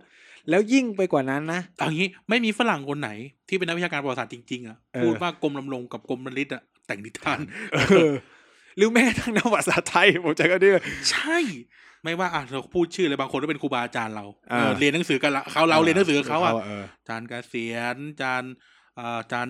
เอ่อจานธงชัย อ่า จานสมศักดิ์อุ้ยเยอะ จานพิพัฒน์อย่างเงี้ย อ่า หรือพวกภาคประวัติมหาลัยเราเนี่ย คือไม่มีใครเคยพูด เลย ไม่ ปีดีหงสต้น ก็ไม่เคยพูด เออ เออ ว่านี่คือการแต่งนิทาน เออ ไม่มีเลยนะ เนเวอร์ คือคือการที่กรมพระยาดำรงเนี่ยได้รับยกย่องว่าเป็นประวัติเออเป็นบิดา พระบิดา แห่ง ประวัติศาสตร์ไทย และโบราณคดีไทยเนี่ย คืออ ม ผมพูดเลยว่าเฮ้ยนี่มันมันคือคือพอเราไปศึกษาประวัติของเขาอะคือแกพูดได้ไม่ต่ำกว่าเจ็ดภาษานะพูดบาลีสันสกฤตพูด พูดมาลายูก็ได้ เออคือแบบเอีอาจคือโอเคแหละฝั่งนั้น อาจจะบอกไอ้ยแบบมันโกหกนู่นนั่นแต่แบบงานเขียนของกรมพระยาดำรงได้ทดสอบเลยเว้ยเช่น สามารถแปลอักขระบางตัวออกมาได้อะไร เอ เงี้ย อ หรือ อ๋อเดี๋ยวอย่างนั้นต้องอย่าลืมนะว่า เราอะนั่งพูดกันอยู่ในยอาจจะนั่งอยู่ในโซฟา นั่งกันอยู่บนโต๊ะคอมอะ อ่ า แต่กรมลำลงคือคนที่ไปจริง ๆ นะเพราะ เออ มีรูป เออ เออพระพระองค์ได้ทำการทรงพระเซลฟี่เรียบร้อยแล้ว เออ อ่ะว่าไม่ได้นะ แล้วที่สำคัญนะ ผมต้องบอกว่าลูกหลานไทยเอ้ย ถ้าไม่มีกรมพระยามลงคุณจะไม่ได้เห็นปราสาทหินพิมาย ใช่ คุณจะไม่ได้เห็นเจดีย์วัดเจ็ดยอดเป็นแบบนี้ เออ ไอไอไอโบราณสถานในร้านนาทั้งหมดอ่ะ มันพังเละไปหม มั ด น เลยนะ พังเละไปหมดและ ตอนนั้นมันมี วัด เคส ช้างล้อมเนี่ยโอ้โห เออมันมีเคสเคสหนึ่งนะครับ เป็นการประทะกันระหว่างสยามกับล้านนา จากประเด็นเรื่องทางวัฒนธรรมนี่คือครูบาศรีวิชัยต้องการจะบูรณะ วัดเจ็ดยอดด้วยการทุบครับ เออเออเอ ซึ่ง อเออก รมพระยาดำรงมีใบบอกไปถึงเอ่อ ใบสั่งเลยอะ มีใบ เออ สั่งไปถึงสำเอ่อเป็นผู้ว่าการมณฑลนะใช่ไม ข้าหลวง ข้าหลวง ข้าหลวงมณฑลพยัพ ว่าให้ไปหยุด ครูบาศรีไม่ใช่ เออ เพราะว่า เบรกไว้หน่อย เจดีย์วัดเจ็ดยอดมีคุณค่าทางประวัติศาสตร์และโบราณคดีมาก อย่าเพิ่งบูรณะ เออ ฉันขึ้นไปจัดการ ใช่ ก่อนเลยว่า ใช่ เนี่ยซึ่งมีให้เห็นนะมีให้อ่านด้วยคือแบบ เออ เนี่ยคือคุณจะบอกว่าไอ้ความโอเคแหละคติความเป็นแบบล้านนาของคุณคือ มัน มา มันมาพร้อมกับโอเค ถ้าคุณเป็นคนไม่สายแบบรักความเป็นสถสถานที่โบราณอะไร เอ เงี้ย อ อ่ะทุบๆก็ทุบไปอะไรเงี้ยแต่ว่าในมุมมองของพวกนักโบราณคดีเฮ้ยถ้ามันถูกทุบไปอ่ะมันจบเลยเว้ยเราไม่รู้ว่าเออโครงสร้างเดิมมันเป็นแบบไหนอะไรเงี้ย เออ กรมพระลงบอกกูขอกลับไปถ่ายรูปก่อนหรืออะไรเงี้ย ซึ่งกรมพระยาดำรงกับครูบาศรีวิชัยทะเลาะกันเรื่องโบราณสถานบ่อยมาก เออ ในเชียงใหม่นะครับ คือถ้าคุณไปอ่านงานเนี่ยเออเพราะว่าครูบาศรีวิชัยก็จะมีแนวคิดอีกแบบหนึ่งว่า การอนุรักษ์คือการทำมันดีอยู่ตลอดเวลา เอ ใช่ไหม อ แต่คอนเซปต์โบราณคดีสมัยใหม่อะเนาะอนุรักษ์คือให้มันคงรูปแบบนั้นอะไรประมาณนี้ เออเออ ใช่ไหม ใช่ใช่ อืมมันก็เลยเกิดการปะทะกันในเว ใช่ ลานั้น วัด เย ทั้งหลายทั้งปวงที่เขาถ่ายรูปกันสวยงามเนี่ย แต่ก่อนไม่ได้เป็นแบบนี้นะ มัน เออ เกิดการบูรณะสังขรณ์เพราะกรมดำรงเสด็จไป เออภาษาหินพิมายนี่ชัดมาก ผมผมไปค้นทวิตมาเจอแล้วคือเขาพูดประมาณว่าแบบฝรั่งเศสกับอังกฤษเนี่ย ทะเลาะกันไม่ไม่อยากตีกันเพื่อแย่งแย่งกันว่าใครจะได้ปกครองสยาม อืม เออ ผมก็เลยไปในทวิตนั้นเสร็จแล้วผมก็ไปค้นว่ามีมีลอร์ดซาริสเบรีก็คือโฮมออฟฟิศที่จริงมันไม่ใช่กระทรวงต่างประเทศมันคือกระทรวงมหาดไทยอะโฮมออฟฟิศอะ โฮมฟิต เออเห็นตรงกันว่าเส้นแบ่งระหว่างสองประเทศในเอเชียอาคเนย์คือแม่น้ำโขง เออ เออซึ่งมาจากหนังเอ่อในเอกสารที่มีชื่อว่า The Anglo-French Declaration of January เอ่อ1896 and the Independence of Siam อืม พิมพ์ในเอ่อ Journal of the Siam Society นะครับ หน้า 105 และ 126 อ่ะ กูแปะ อืม อย่างนี้เลยนะ อ่า เออว่ามีบันทึกเลยว่ารัฐมนตรีอังกฤษกับรัฐมนตรีฝรั่งเศสแม่งคุยกันเลยว่า ยังไงกูก็จะเอา อ่า เออนั้นแล้วกูจะมาบอกอย่างนั้นไม่ได้พูดกันลอยๆกันไม่ได้นะจ๊ะ เออเออ เออ คือคือปัญหาของของประวัติศาสตร์ที่พลทวิตอะอย่างที่เราคุยกันอะคือมันคือการแต่งใหม่โดยที่แบบเฮ้ยมันบิด มันละเลยหลาย ๆ อย่าง มันไม่ แล้ว ใช่บิด ให นะ ม่ มันไม่ใช่บิดอะมันคือแต่งใหม่เว้ย เออ คือถ้าบิดอะยังพอ เอออ่ะคือแบบโอเค แปะเอกสารฉันคืออย่างเวลาเราอะไรเงี้ยเราก็จะเอาพวกเนี้ยไปแบ็ก เออ เพราะ ต้องพูดอย่างงี้ว่าเราไม่ใช่นักประวัติศาสตร์ เราไม่ใช่ศาสดา เราไม่ใช่นักประวัติศาสตร์จริง ๆ หรอกแต่เราเป็น เออ นักวิชาการสังคมศาสตร์ใช้คำ เอ นี้ อ แล้วกั ที่ น แบบเออ เราอ่านมาแบบนี้นะ เออ คือโอเคแหละ หลายคนอาจจะบอกเออถ้าเชื่อประวัติศาสตร์ไปเลยก็เหมือนตาบอดสองด้านหรืออะไรเงี้ย แต่ว่าณเวลานั้นมันมีหลักฐานอยู่เพียงแค่นี้อ่ะ ก็นี่คือหลักฐานนะ เอ อ คือมันก็ต้องวางกันอยู่บนนี้ไง ใช่ ก็บนแกนแล้วว่าเออคุณจะมองมุมไหนก็ว่ากันไป คุณจะไม่คุณจะบอกว่าไม่มีเหตุการณ์ไทยลบพม่าอย่างเงี้ยมันก็ไม่ใช่ไง มันมีการลบกันโว้ย เออ ก็พม่าก็เขียนนะแต่โอเคมันเล่ากันคนละมุมไง เออแต่ว่า เออ เออ ซึ่งตรงเนี้ยแหละ คุณจะวิเคราะห์ว่า เหตุการณ์มันเกิด เพราะอะไรเหตุผลของการเกิดปัจจัยเนี่ย ออด้วยความ อ่ะ อ่ะเล่า แล้วแต่ อ่ะ เรา แล้วแต่จะเล่า โดยที่คุณก็ไปหยิบข้อมูลสารทัด เออ เช่น ถ้าเป็นสายประวัติศาสตร์เศรษฐกิจก็จะบอกอ่าเพราะว่าเศรษฐกิจของสยามเนี่ยมันแย่ง มันแย่งเส้นทางการค้ากับฝั่งพม่านะมันก็เลยสง เออ สงครามขึ้นมา หรือถ้าคุณมองในเรื่องแบบจักรพรรดิราช เอ่อ ฝั่ง เล่าในเชิงเล่าในเชิงแบบเงี้ยก็บอกเออ concept มันคือ ว่าจะ คอนเซปต์จักรวรรดิราช เออ คนสมัยก่อนเชื่อคอนเซปต์จักรวรรดิราชแล้วตำนานท้องถิ่นที่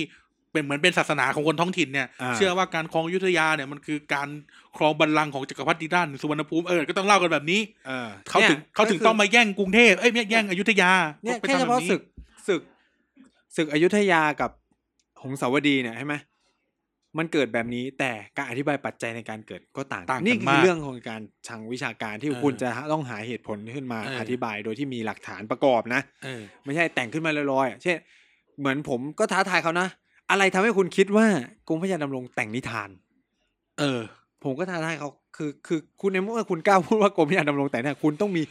อะไรที่แบ็คคุณมหาศาลมาก ใช่ เหมือน ว่า เวลาเราพูดว่าแหม่มแอนนาแต่งนิทานอ่ะ เออ เราก็แบกจริง ๆ ว่าอ้าวแต่เรื่องเล่ามันเป็นแบบนี้จริง ๆ นะ เออ เรื่องเล่าแบบเทียบฝรั่งกับฝรั่งด้วยกันอะหมอ เออ ฝรั่งทั้งหลายที่อยู่ในกรุงเทพ เออ ในทามมิ่งเดียวกับแหม่มแอนนาเนี่ยแอนนาเดอะคิงเนี่ยแม่งนิทานที่สุดแล้ว อะ โอ้ยเชื่อ เชื่อกันโทษนะเชื่อกันชิบหายเลยโอ้ยโอ้ยแหม่มแอนนาอย่างงู้นอย่างงี้ เฮ้ย คือ กูเป็นหมอบรรเลงไม่พูดอย่างนี้ เลย เออคือคือมันต้องเทียบกันด้วยหลาย ๆ ชิ้นประกอบกัน เออ เว้ยมันไม่ใช่แบบ เห็นอันนึงปุ๊บโอ้โห นี่แหละโอ้โหสุดยอด ว้าวสุดยอดมากเลย อันนี้แหละ เออ คือใช่ แล้ว เออ กูก็เชื่อแบบนี้ตลอด ใช่ เลย ซึ่งในเมื่อคุณด่าอีกฝั่งหนึ่งอะว่ามันเชื่อแบบนี้ไม่สมควรอะคุณก็อย่า ต้องอย่าท ตามเออเข้าใจปะ ำเออ นั่นแหละ พอที่แบบประเด็นอีกอีกอีก หรืออาจเทียบง่ายๆโอ้ยเชื่อประวัติศาสตร์อนุรักษ์นิยมตามืดตาบอด เออ มากหนังกูเดินมาพูด โอ้พวกมึง เชื่ออาจารย์ธงชัยตามืดตาบอด ดเออ เออ ไม่ได้ต่างกัน เออ แค่ว่าเชื่อข้อมูลของใครอะไรเงี้ยซึ่งเนี่ยเวลาเวลาเวลาเจอแบบข้อความหรืออะไรเงี้ย อืม อย่างแรกผมก็คิดว่าเออเราควรจะแบบตั้งคำถามอันนี้เหมาะก่อนนะเช่น ผมคำถามของผมคือล้มเจ้าเนี่ย ล้มยังไง ผมก็จะถามเขาไป การสลายเจ้าท้องถิ่นเนี่ยทำยัง เขา ไง ก็บอกว่า ก็นี่ไงแบบยึดอำนาจไปนู่นน่ะเอ้า แต่เขาก็ยังเป็นเจ้าอยู่นะ สถานะเหมือนเดิมนะ เออ คือถ้าอย่าง คือคือผมก็จะอธิบคือผมตอบเขาไปไงอย่างไงไอ้ข้อเสนอสิบข้อเนี่ยก็คือล้มเจ้านะเพราะลดทอนอำนาจ เออ เข้าใจว่า เออ ถ้าคุณอธิบายว่าการลดทอนอำนาจคือล้มเจ้าอะ เออ เข้าใจป่ะเออ มันก็อ่าเนี่ย มันคือการฉุก ผมว่ามันคือการกระตุกอะ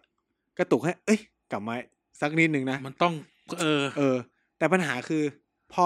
คือผมไม่รู้หรอกนะว่าเขารู้สึกว่าเขาผิดหรือไม่ผิดหรืออะไรเงี้ย เออ เป็นเรื่องที่เราเกินจะรู้ เออแต่ว่าแบบโอเคแหละ เราเข้าใจว่ามันถูกรีทวิตไปเยอะมาก เราก็เป็นคนหนึ่งที่รู้สึกว่าเออถ้าอันไหนมันถูกรีทวิตไปเยอะมากอะก็รู้สึกเสียดายนะแต่ว่าถ้ามันผิดจริงๆอะผมก็ลบ เพราะผมรู้สึกว่าเราต้องเขาเรียกว่า มีความรับผิดชอบอะคือปัญหาของทวิตมันเลยก็คือว่ามันเอา มันเป็นแอคอวตารซะเยอะ มันเลยไม่มีคำว่า responsibility เว้ย ใช่ คือการแพร่กระจายอะไรที่มันค่อนข้างที่จะผิดและบิดเบือนเนี่ย มันแล้วคนพร้อมที่จะเชื่อ มันจะเกิดปัญหาต่อไปไงในความเข้าใจอะไรบางอย่าง โอเคเราเราในฐานะที่อยู่ตรงนี้เนี่ย เราไม่ตัดสินหรอกว่าประวัติศาสตร์ของใครถูก ใช้คำว่าประวัติศาสตร์นะของใครถูก เราแค่พูดว่าวิธีการยุ่งหรือเกี่ยวข้องกับประวัติศาสตร์อะมันมีวิธีถูกอยู่ เออ เออ มันวิธีถูกและได้รับการยอมรับกัน อืม หมดอะว่ามันต้องทำแบบนี้ถึงจะถูก แต่เรื่องเล่ามันออกมายังไงอีกแบบนึง อ่า จากหลักฐานเดียวกัน แต่ทีที่เกิดขึ้นคือมันไม่ได้ออกมาจากหลักฐานเดียวกันไงมันคือการเล่าบียอนหลักฐานนั้นไปอีก อีกเออ แล้วที นี้ เล่าบียอนหนังสือที่คุณอ่านไปอีก แล้วมันเอ็กโคแชมเบอร์ไงคือทุกคนพร้อมที่จะฟังหรือพร้อมที่จะเชื่อ อะไร ใน แบบ สิ่ง นี้ นั้น เพราะเพราะว่าอยากฟังเรื่องแบบนี้อยู่แล้ว เออผมไม่โอ้โหถ้าแบบสมมติผมมาพูดเรื่องแบบเออมันมีประวัติศาสตร์ไทยโรมอ่ะทุกคนก็เอ้ยเรียนไม่แต่มโหน่าเบื่อนู่นนี่นั่น เอออ อะไรเงี้ย ใช่ไหมคือมันมันอยู่มันเป็นสิ่งที่ถูกใจไง เออ ฟังแล้วมันถูกใจ เพราะพร้อมที่จะเชื่ออะไรแบบนี้ แต่ถ้าเกิดสมมติว่ามีอะไรอีกแบบหนึ่งเขาไม่พร้อมที่จะเชื่อไง เพราะเราต้องเลยนว่าเราก็มีลักษณะที่เป็นกบฏในตัว เช่นแบบเฮ้ยคุณถูกสั่งสอนมาว่าแบบโหเราห้าดีอย่างนู้นนี่นะอันนี้มันปุ๊บเราห้าแม่งล้มเจ้าคนที่อื่นว่ะ เออรอ เฮ้ ห้าย กดขี่ประชาชน สมมติส โอ้ ม โห มติ อย่างนี้เลยอ่ะมันโห เออ ความรู้ใหม่อะไรเงี้ย เออ แล้วแล้วด้วยความมาพูดกันตรงๆใจมันพร้อมจะเชื่ออยู่แล้ว เออ เพราะว่าอ่ะ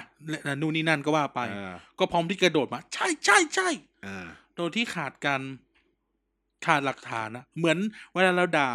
แม่แม่ป้าป้าๆแชร์น้ำผึ้งมะนาวโซดารักษามะเร็งอ่ะ เออ แม่งเหมือนกันเลย นี่คือพฤติกรรมเดียวกันเลยเด๊ะ เออ ๆคือมันขาดการถมอ่ะพูดถึงน้ำผึ้งมะนาวใช่ไหมน้ำผึ้งมะนาวโซดาเนี่ยโอ้เราไม่มีใคร ภาษามะเร็ง เออ ก็คัดงานโอ้ยทางวิชาการมันยังไม่ใช่นะเว้ยอะไรก็ว่าไป แต่พอเรื่องแบบเนี้ยไม่มีใครทุกคนพร้อมจะกระโดดเข้าไปเชื่อแล้วก็แบบ โดยไม่ตั้งคำถามต่อ หรือไม่หรือไม่ไปเช็คว่าอ้าวแล้วเล่ามาจากไหนอ่ะ เออ นึกออกไหม เออ คือ คือมันต้องถามตรงนี้ว่า เฮ้ยทำไมอะไรที่ทำให้คุณคิดว่ากรมพระยาดำรงแต่งนิทานวะ อะไรที่ทำให้คุณทำให้คุณ คิด เชื่ ว่า อ ใน ว่า ในรัชรัชสมัยนั้นเป็นแบบนั้น เออ เนี่ย เออ แล้ว แล้วพอผมอธิคือแบบ มันก็จะมีประเด็นเรื่องภาษาใช่ไหม ผมก็พยายามอธิบายต่อว่า เอ้ย อันนี้มันเป็นความเข้าใจผิดนะ เรื่องประเด็นภาษา มันถูกจัดการจริงจังอะในยุคของชมพล เนี่ยนี่ก็เป็นปัญหาอีก เออ เออ คือมันเกิดการเอาไปมิกซ์กันมั่วมาก คือมันเอายุคของจอมพลไปมิกซ์กับรัชกาลที่ห้าเว้ย ทั้งที่ตัวทำลายทุกอย่างของ ข คือ องความท้องถิ่นอะ ความท้องถิ่นและการสร้างความเป็นไทยจริงๆอ่ะ คือจอมพลป คือ อ ช้องปอ น้องปอ เออ คือจอมพลปลอพิบูลสงครามหรือ เออ นายแปกขีตสังขะเนี่ย ใช่ คือเจ้าพ่อ นี่คือตัวพ่อ ตัวพ่อของการสร้างความเป็นไท ไท ย ย เออ นี่คื ไท อย แบบ ตัวพ่อ ไทยอะ ไทยเนสอ่ะ เออ เออ ไทยไทยยะ ไม่เคยเห็นเหรอ ประกาศเนี่ย ที่มันเป็นรูปโปสเตอร์เขี ต้ ย อนง เลย แต่ง ว่า ตัวแบบนี้ ใช่ ห้ามแต่งสิ้นแบบลาว ห้ามแต่ง เออ หม้อมแบบคนเหนือ เออ ให้แต่งชุดสากล เนี่ยคือตัวโคโรไนท์ของจริง เออ เราละเลยอาการอธิบายแบบนี้ไปได้ยังไง ถ้าคุณได้มีโอกาสดูภาพยนตร์เนี่ย เรื่องเอ่อโหมโร โรง งโรง ก็จะเห็นอะไรที่ชัดที่สุดแล้ว เออ นี่แหละไม่เกิดขึ้นในสมัยรัชกาลที่ห้า ใช่มันเกิดขึ้นในสมัยจอมพลปอ เออว่า หรือ มึงห้าม มัน ตีดนตรีไทยแบบนี้ คือ คุณคิดสภาพว่ากำหนดถึงกระทั่งว่า ถ้ารำมาตรฐานต้องรำแบบนี้ มึงจะมารำแบบไฟนู่นนี่นั่น อย่าลืมนะว่าในสมัยก่อนหน้านี้รัชกาลที่หกรัชกาลที่ห้าโอเคเราเราเรียกแบบนี้แล้วกันเรียก อ่า เรียกไทม์ไลน์แบบนี้แล้วกัน ไม่เคยมีการบอกนะ มีแต่ละครนอกละครในละครบ้านละครหลวง เออ โอเค ในวังอ่ะโอเค เล่นแบบนั้นไป อ่า แต่ข้างนอกจะเล่นอะไรก็เล่นไป เออ เออไม่ ไม่ได้ มี ไปยุ่งกับ นะ ชาวบ้านต้องใช้คำนี้ว่า เออ ไม่ยุ่งกับชาวบ้าน เช่น ตั้งโรงเรียน ถ้าคุณอยากเรียนภาษาไทยก็เข้าโรงเรียนนี้ ถ้า เออ อยากจะเรียนโรงเรียนวัดก็เรียนไป เออ เข้าใช่ไหมคือสมัยคืออย่างที่บอกอะมหาลัยมันยังมีแค่มหาลัยเดียวเลยในรัชกาลที่หกเอง ใช่ แล้วแล้วการการอย่าอย่าอย่ามั่วไทม์ไลน์ เออ เออ สิ่งที่เซตเขาเลยกนะเซตความเป็นยูนิเวอร์แซลให้กับความเป็นไทยเนี่ย มัน เออ เกิดขึ้นในสมัยจอมพลปอ อ่า เออไม่เชื่อลองอ่านเอ่อ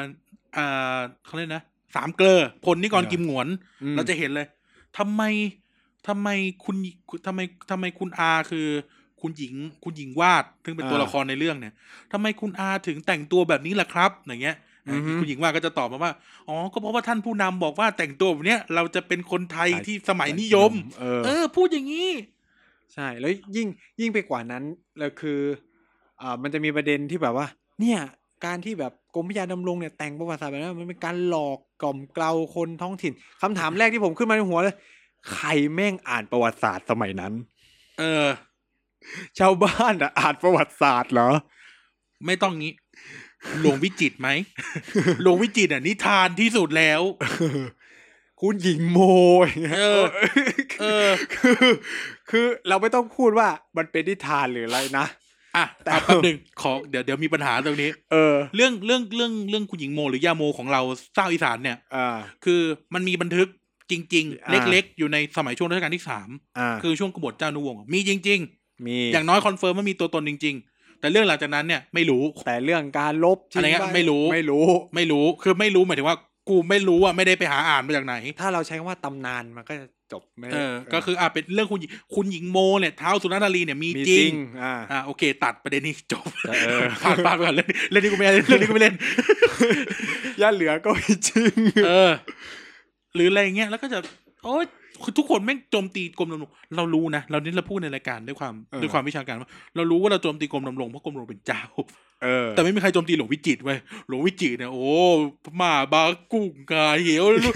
คือหล เทือวงก วิจิต เขา ร เอาไตเอา คือ มึ นิ ง ทานจริง ๆ กูพูดเลย เออ แล้วปัญหาที่พีคกว่า คน คือ ไทยเกิดจากน้ำเต้า ใช่ไหมไอเนี้ยไอตำนานน้ำเต้าสร้างโลกเงี้ย เอ เอ อ อ แล้วปัญหาคือหลวงวิ เท้า จิ หุ ต ง ร เท้าเชือง หลวงวิจิตรเป็นเจ๊ก เออหลวงวิจิตรเป็นคนจีนเช็ค คือมันไปกันใหญ่อ่ะ แล้ว ครับ แล้วคือทั้งหมดอ่ะ ของหลวงวิจิตรอ่ะแม่งคือสิ่งที่อยู่ในตำตำรารา ประวั สัง ติ คม ศาสตร์สังคมเว้ยแล้วมึงไปด่าโกรมพระยาดำรง เออแล้วไปด่าเออแบบไปโจมตีองค์พระเออองค์พระกรมกรมพระยาดำรงทำไม ไม่เข้าใจ ไม่เข้าใจจริงๆทั้งเด็กทั้งผู้ใหญ่ตะโกนหาสนากูเออกูไม่เข้าใจ คือแบบ คือเนี่ยแหละ คือ เนี่ยถ้าท่านผู้ฟังฟังมาถึงวินาทีเนี่ยท่านผู้ฟังจะรู้ว่าเราปูมาเพื่อเล่นหลวงวิจิตรและจอมพลปอ คือทุกอย่างอ่ะมันเริ่มขึ้นที่ หลวง จอมพิจิตรและจอมพลปอ เพ เว้ย ราะว่าการศึกษาเนี่ยการเซตสแตนดาร์ดการศึกษาเพราะอะไรครับก็ไอ้ประกาศคณะบอกว่าการคนไทยต้องได้รับการศึกษาเท่ากัน เออ เปิดโรงเรียนคณะราษฎรอำลุงยะลงยะลาย ะลา เอออย่างเงี้ยโรงเรียนคณะราษฎรบำรุงนู่นนี่นั่นอ่ะ อ่า มันคือโรงเรียนซากเรมเน้นท์ของจอมพลปอ แล้วไอ้ตำราที่เรียนอ่ะแม่งตำราหลวงวิจิตร เออ และผลลัพธ์สำคัญนั่นคือปัญหาสามจังหวัดชายแดนภาคใต้นี่แหละ เออ ที่มึงไปบังคับเขาเรียนภาษาไทย เออ ในสมัยนั้นเนี่ย ไม่มีกฎหมายจากกระทรวงธรรมการเนาะ อ่าก ระทรวงศึกษาสมัยนั้นนะกระทรวงธรรมการหรือกระทรวงมหาดไทย ในสมัยรัชกาลที่ห้าหกและเจ็ด อืม ไม่นับตอนสองสี่เจ็ดห้านะ ไม่มีการบังคับว่าให้เรียน หนังสือ เรียนไม่ใช่ไม่เชิงไม่ค่อยเข้าเรียนเลยคื ต้องเรียน มี ภาษาไทย ต้ อ่ะ องเรียนภาษาเออไม่มีการแบบต้องเรียนภาษาไทยเท่านั้นอ่ะ เออ คือการเรียนการสอนทั้งหมดต้องเป็นภาษาไทยไม่มีการบังคับ เออ ใช้คำนี้ เออมันไม่ได้มีแบบโรงเรียนไทยอะแล้วที่ดูใครที่เป็นคนต้นกำเนิดคำว่าเรียบร้อยโรงเรียนจีน ก็จอมพลปอเผาโรงเรียนจีน เออ เออ คือเนี่ย ไอตัวนี้แหละ ไม่เคย ไม่เคยถูกเอามาพูด เออ มีคนพูดถึงน้อยมาก ในประสาทสีพลทเพราะว่า วิตเตอร์ เขาคือคณะราษฎร จอมพลปอเนี่ยแม่งเป็นประชาธิปไตยน้อยที่สุด ที่สุดแล้ แล้ว ว ในแก๊งนั้น เออ คุณมนูนคุณอะไรยังดูดีกว่า เออ เออ นั่นแล้วเนี่ย เนี่ย ทีเนี้ยพออย่างเงี้ย ประวัติศาสตร์โปรแอกแล้วมึงประวัติศาสตร์โปรแอกแล้ว ประวัติศาสตร์ปวดแอกก็ต้องมาทำความเข้าใจสองสี่เจ็ดห้ากันใหม่ รวมถึงคอนซีเควนต์ของมันใหม่ด้วยว่า เออ จอมพลปอนี่แหละตัวปัญ หา เออ สิ่งที่กูตลกที่สุดนะเว้ย อันนี้คือคำว่าตลกในที่นี้ คื คือ อ วัฒนธรรมที่โดนทำลายภาคเหนือภาคอีสานน่ะ จอมพล จ ป ง อ หมอนี่แหละ การรำแบบฟ้อนเงี้ยวต้องรำแบบนี้ ต้องมีการเซตมาตรฐาน ประวัติศาสตร์ปลดแอกบอกว่าสยามเนี่ย หรือรัตนโกสินทร์กดขี่ลาว เออ ทำให้ลาวเนี่ย ต้องดังงู้นอย่างนี้ ในฐานะ อืม เราเป็นคนลาว ลูกหลานเจ้าพระเจ้าพ่อพระยาคำแล เออ ถ้าสยามมันไม่ดีจริง เจ้าพ่อพระยาคำแลไม่ขนคน หนีไปอยู่ หนีไปชัยภูมิ แล้วเจ้าอนุวงศ์เองเนี่ย ต้องตามมา ต้องตามมาเคี่ยนตายอยู่หนองปะเท่า ที่จังหวัดชัยภูมิ เป็นศาลเจ้าพ่อพระยาคำแลอยู่จนถึงทุกวัน นี้ เออ ท่านที่นายบดีจะหนีมาทำไม เออ คืออย่างเงี้ย เนี่ยประวัติท้อง ถิ่นไอ้ห่าเนี่ย เออ เออเถียงกูไม่ได้เด้อคนเต้ภูมิเด้อ เออใช่ไหม คือแบบชอบคือแบบอ้างแบบไอ้นี่นู่นนี่นั่นเยอะมากเลย แล้วพี่คนที่ไหนคนกรุงเทพ เออสมมติอ่ะสมมติเราล้อล้อกันแบบอัมอ่ะโอ้ยภาษาท้องถิ่นหนึ่งสองสามสี่พี่คนที่ไหนคนกรุงเทพ แล้วพี่มาเถียงคนเซยภูมิคนเล่าวอย่างผมได้จังไหน เออ เออใช่ปะเจ้าอนุวงศ์เนี่ย ยกทัพมาสองสามหมื่นเนี่ยเพื่อมันล่า เจ้าเจ้าพ่อพญาคำแล เออ เออ แล้วก็ตีตีหนองปลาเต้าจนตายเนี่ย เออ เออ แล้วเจ้าพ่อพญาคำแลเป็นไร เป็นพี่เลี้ยงเจ้าอนุวงศ์ด้วย เออ คือแบบ เออ แล้วคือแบบจะคือเขาจะชอบข้ามช็อตไปเล่าเรื่องแบบสยามไปเผากรุงเวียงจันทร์อะไรเงี้ย เออ โดยที่ไม่เล่า ว่า มันเกิดมันเกิดการข้ามเข้ามากว้านคนของสยามกลับ เจ้า ไป อ ก่ นุวอนงศ์นะเข้ามาเผาสยภูมิ วัดเขาประตูชุมพ ล โคราช คือคือ คืออั อันเนี้ยคือเรื่องคือเราไม่ได้เบลมนะแต่นั่นคือประวัติศาสตร์ตอนนั้น คือ น่ะ ต้องพูดว่ามันเป็นเขาเรียกว่า คติคิดใน มันเป็น การ เรื่องตอนนั้น ทำสงคราม มัน ใน เออ สมัยนั้น เออมันเป็น เว้ย เรื่องตอน นั้น คือคุณเขาเขาก็ใช้คำว่าอะไรมันคือพระนเรศวรในภาคที่โปรดแอกไม่สำเร็จ เออ ใช้คำนี้ เออแต่ใจก็ง่ายๆคือพระนเรศวรในภาคที่โปรดแอกตัวเองไม่สำเร็จ เออ ก็สู้ไม่ได้อยู่แล้ว เออ สยามมันซื้อปืนแล้ว สยามมีปืนมีอะไรนะ สมัยรอสามเราใช้กองทัพแบบฝรั่งแล้วนะ เออ เออถ้าคุณไปอ่านอ่านประวัติศาสตร์จริงๆ เรา เนี่ย มีกองเรือนะครับ เฮ้ย ในสมัยรอสามเนี่ยมีการจ้างครูอังกฤษมาสอนทหารกองทัพรัตนโกสินทร์นะ อืม แต่กองทัพรัตนโกสินทร์เนี่ยเข้าสู่สมัยใหม่เนี่ยไม่ใช่ว่าเพราะรอสี่รอห้านะ เออ แต่มี น การ เริ่ ใช้ แล้ว ปืนเออตั้งแต่สมัยรอสามแบบจัดกองทัพแบบฝรั่งอะ อืม เออแล้วเราจะสู้ไม่ได้หรอกเออ ก็คือเอ่อกบฏผีบุญน่ะเป็นการวัดกองทัพสมัยใหม่ของสยามนะ อืม คือเอ่อกบฏผีบุญมีประมาณสามพันรู้ไหมว่าคุณรู้ไหมว่าสยามส่งทัพสมัยใหม่ไปกี่คน เท่าไหร่ครับ ร้อยเดียว เออ ปราบสำเร็จ ก็ใช้ปืนยิงนะเออ มันมีการเทรนนิ่งอะนะต้องอยู่กับชาวบ้านถือดาบอะ เออคือคือบางทีเนี่ยต้องเวลาจะพูดเรื่องอะไรต้องขอแวะดีเทลหน่อยใช่ไหม อ่า เ เอออากลับไปที่จอมพลปอ นั่นแหละ คือจอมพลปอเนี่ยคือประเด็นนั้นต้องไปด่ากรมละลิศหรือไปด่าประวัติศาสตร์หลวงสมัยรองห้าไม่ถูก เออ นี่ ตัวนี้เลย ตัวแต่งคำคำว่าประวัติศาสตร์ไทยคืออะไรอ่ะ ตัวนี้เลยอะไรนะเอ่อเอ่อเท้าเท้าเทพกษัตรีเท้าสีทุนทร เกิดขึ้น แต่ใสมัย ครั้งแรกในตำราเนี่ย เกิดขึ้นเพราะหลวงวิจิตร เออ ไอคนไทยมาจากเทือกเขาอันไตเนี่ย ก็เพราะคุณหลวงวิจิตร เออ โอ้หลวงวิจิตรนี่แหละตัวดี อ่า เออ เถียงศาสตราจารย์ยอสเซเดย์ด้วย เออ แล้วเรื่องศิศิลาจารึกเนี่ยโหเป็นเรื่องเป็นใหญ่เป็นโตก็เพราะหลวงวิจิตรนะ เออ คือรอสิท่านเอ่อทรงไปพบเนี่ยไม่ใช่ประเด็น ประเด็นคือหลวงวิจิตรเอามาเล่นใหญ่โตเลย เขียนต่อนู่นนี่นั่น เออ เพราะเขาต้องการสร้างความเป็นไทย เอ อ นั้นแล้วเจ้าพ่อของการทำลายความท้องถิ่นเนี่ย ก็คือจอมพลปอเว้ย เออ คือคุณต้องคุณต้องคุณต้องไอ้นี่ไว้ตรงนี้ก่อน เออ แล้วเจ้าทั้งหมดที่โดนล้มเนี่ย ก็จบ จอมพลปอ จอมพลปอนี่แหละ เออ คือยศถาบรรดาศักดิ์นี่ เกิ ล้ ด ม ระ ทิ้ง บ ห บ มดเลย จังหวัดไง อ่า เออ เซตนู่นเซตนี่ขึ้นมาใหม่หมดเล เอย อ เป็นไงล่ะ ม นี่แหละ ผลงานคณะราษฎรที่ทุกคน เออ ไม่พูดถึง เออ หรืออาจตะกี้พูดค้างไว้เรื่องความตลกแบบ อ่า ความขบขันในความไอรอนไอรอนิกของมันอะล่าสุดที่ม็อบอะไอเรื่องประเด็นม็อบเราก็เออโอเคเป็นประชาธิปไตยเราสนับสนุนความเป็นประชาธิปไตยแต่ว่า เราเห็นแบบตามหาคนคนมาคับสูญหาย เออ มีคนหนึ่งที่กูกูสงสงสัยมาก เออ ข้อแรก หลาย ๆ คนชาวนักประวัติศาสตร์ที่บนทวิตเตอร์ชอบพูดว่า จอมพลปอนี่แหละนู่นนี่นั่นใช่ไหม อ่า พลปอดีอย่างนั้นอย่างนี้ ถ้าเชื่อ ถ้าเชื่อจอมพลปอตั้งแต่แรกก็ ก็ จ จ บบ ไปนาน แล้ แล้ว ว นู่นนี่นั่น เ พูดจอมพลป เ จอมพลปอนี่แหละนู่นนี่นั่น มันมีชื่อหนึ่งให้ยีสุหลง คุณคุณรู้ไหมว่าให้ยีสุหลงเนี่ยตายเพราะจอมพลปอนะ หรืออีกคนหนึ่งพ่อพ่อพ่อเตียงสิริขันธ์ เออเพราะเตียงสิริขันธ์ก็ตายเพราะจอมพลปอนะเว้ย เออคือนักประชาธิปไตยทั้งหลายอะในยุคบุกเบิกแรกๆอะตายในยุคของช้องปอ เออ และผินชุนวันทั้งนั้น ใช่ โอ้โห เผาสิยนนท์ในยตัวอุ้มเลย คือแบบคนเหล่าจอมพลปอทั้งนั้นอ่ะ คือแบบ เออ ผู้ชอบจอมพลปอมา มาเป็นสัญลักษณ์ขับเคลื่อนประชาธิปไตยเนี่ย นี่คือความอุบาทที่สุด แล้ว นี่พูดแบบตรงที่สุดเลยนะ เออ นี่คือความอุบาทที่สุดแล้วอะ เจ้าพ่อแห่งการโกงเลือกตั้งถล่มทลายก็คือจอมพลปอ โกงมาลุงตู่ อีก อะไรนะไฟดับอะไฟดับ อันนั้นแค่บัตรเขย่งไอ้นี่แม่งเปลี่ยนตู้เลย ไฟดับไฟดับ เออ แล้ว เออบัดหายอะ เออ คือแบบเหี้ย เขาจะมีคำพูดว่าอะไรนะสมัยนั้นจำไม่ได้ละ มันจะเป็นคำแบบคำในยุคนั้นอะเออไฟดับเอยหีผายเอ เออ ยนู่นนี่นั่นอะเอ อนี่คือเจ้าพ่อแล้วจอมพลปอผู้ โอเคแบบหลงว่าเออจะกลับมาเป็นประชาธิปไตยก็เลยเปิดเวทีไฮพาร์คหลังจากโดนนักศึกษาด่าได้หนึ่งวันเลิ เลิ ก ก คือ เนี่ยไม่เป็นประเด็นด้วยว่าประเด็นมากคุณมองข้ามไง เออ คือคือเพราะอะไรเพราะเราตั้งพอยอ๋อจอมพลปอจะทำแล้ว หรื จะ อแบบ จัดอย่างเงี้ยนะ คือเรา เออ เราตั้งพอยต์บนฐานที่ว่าเฮ้ยเป็นปฏิปักษ์กับตัวสถาบันอะ เออคือเป็นปฏิปักษ์กับสิ่งที่เราไม่กับสิ่งที่ต่อต้านอยู่ เออ ใช้คำนี้ เออ นะต่อต้าน เอออ อยู่ แล้วเนี่ย แต่พอไปไปเช็คประวัติศาสตร์จริง ๆ เนี่ย อ่า โอ้จอมพลปอเนี่ยตัวชิบหายเลย อะเออเออ คุณจะได้ตระกูลมาโกอสมาแทนคุณนึกออกไหมคุณจะเมียจอมพลปอจะกลายเป็นอีเมด้ามาโกอสอ่ะ เออ อีกนะอีกไม่นาน เอ เนี่ย อใช่ป่ะสมมติอะเลสเดย์นะ เออ ใช่ป่ะเฮี ยรายการเนี่ยแทบจะแทบจะไม่อยากพูดหยาบเลยตะขอเถอะ เออ เออ เราชิวๆรายการนี้เรามาเพื่อเรียกทีม เออ ไทยแลนด์ แต่นั่นแหละคือสิ่งที่ปูมาเกือบชั่วโมงเลยเพื่อที่จะบอกว่า เฮ้ย มีสติกันนิดนึงในเรื่องกับแล้วไงคือทุกคนในบอร์ดทวิตเตอร์ทุกคนก็แบบพร้อมจะเชื่อเรื่องอื่น แล้วก็ผลักเรื่องนี้ออกไป หรือว่าพูดเรื่องผัดไทยผัดไทยก๋วยเตี๋ยวอะไรเงี้ยแล้วก็ด่าเนี่ยมันไม่ใช่ของไทยนู่นนะคนที่เล่าก็คือ จอมพลปอ จอมพลปอบอกว่าอ่ะคนไทยก็ต้องมีอาหารเส้นประจำชาติ เรียบร้อย คือหรือว่าพวกคุณลูกหลานคนจีนไม่ได้ใช้คำว่าแซ่เนี่ย ก็เพราะจอมพลปอ จอมพลปอเป็นต่อต้านจีน อาจารย์ปรีดีคนหนึ่ง เออ ที่ต่อต้านจีน เออ ต่อต้านแบบความเป็นจีนอะเออ อ่า ในไทยอะไรอย่างเงี้ย ในขณะที่คุณรู้ไหมคนที่โอบรับคนจีนคนแรกคือใคร ใคร รัชกาลที่ 8 เสด็จประพาสเยาวราช หลังจากนั้นไม่กี่อาทิตย์ นั่นแหละครับ แต่ไม่มีใครพูดเรื่องนี้ เออคือคือ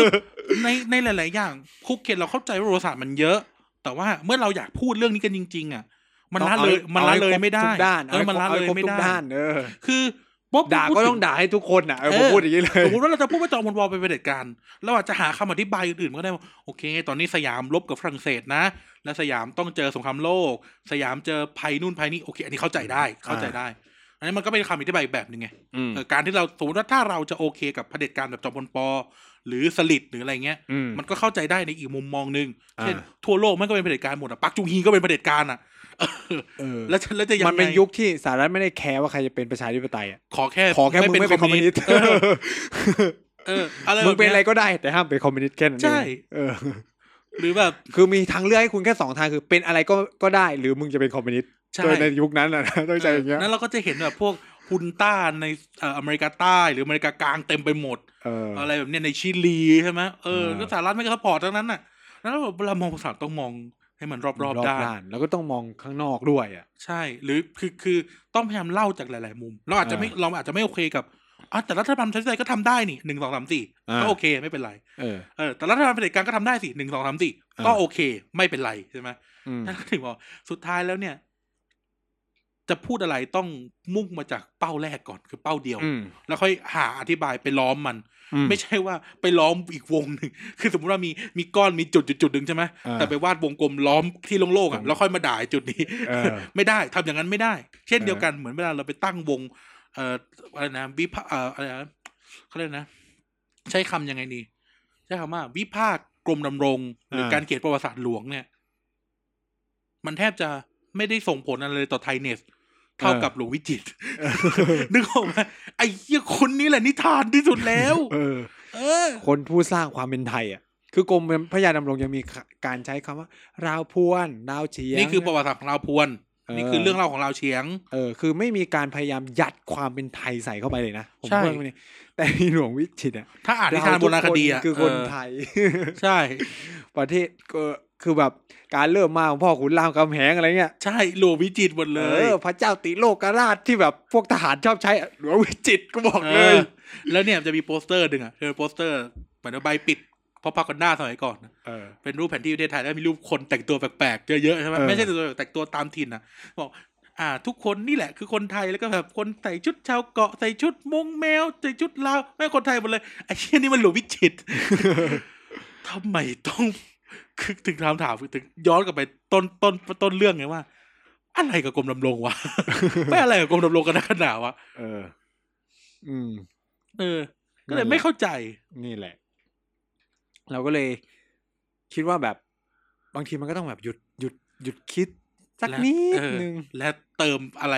เข้าไปก่อนที่จะ เออ ถีง แล้วก็อย่าอย่าแบบเขาเรียกว่าข้ามกันไปกันมา ระหว่างช่วงเวลาทางประวัติศาสตร์ เออ เอาตรงนั้นไปอธิบายตรงนี้ หรือเอาตรงนี้ผสมกับตรงนั้น เออ มั่วๆซั่วๆกันไป อือฮึ มันก็จะไม่ได้แล้วก็จะ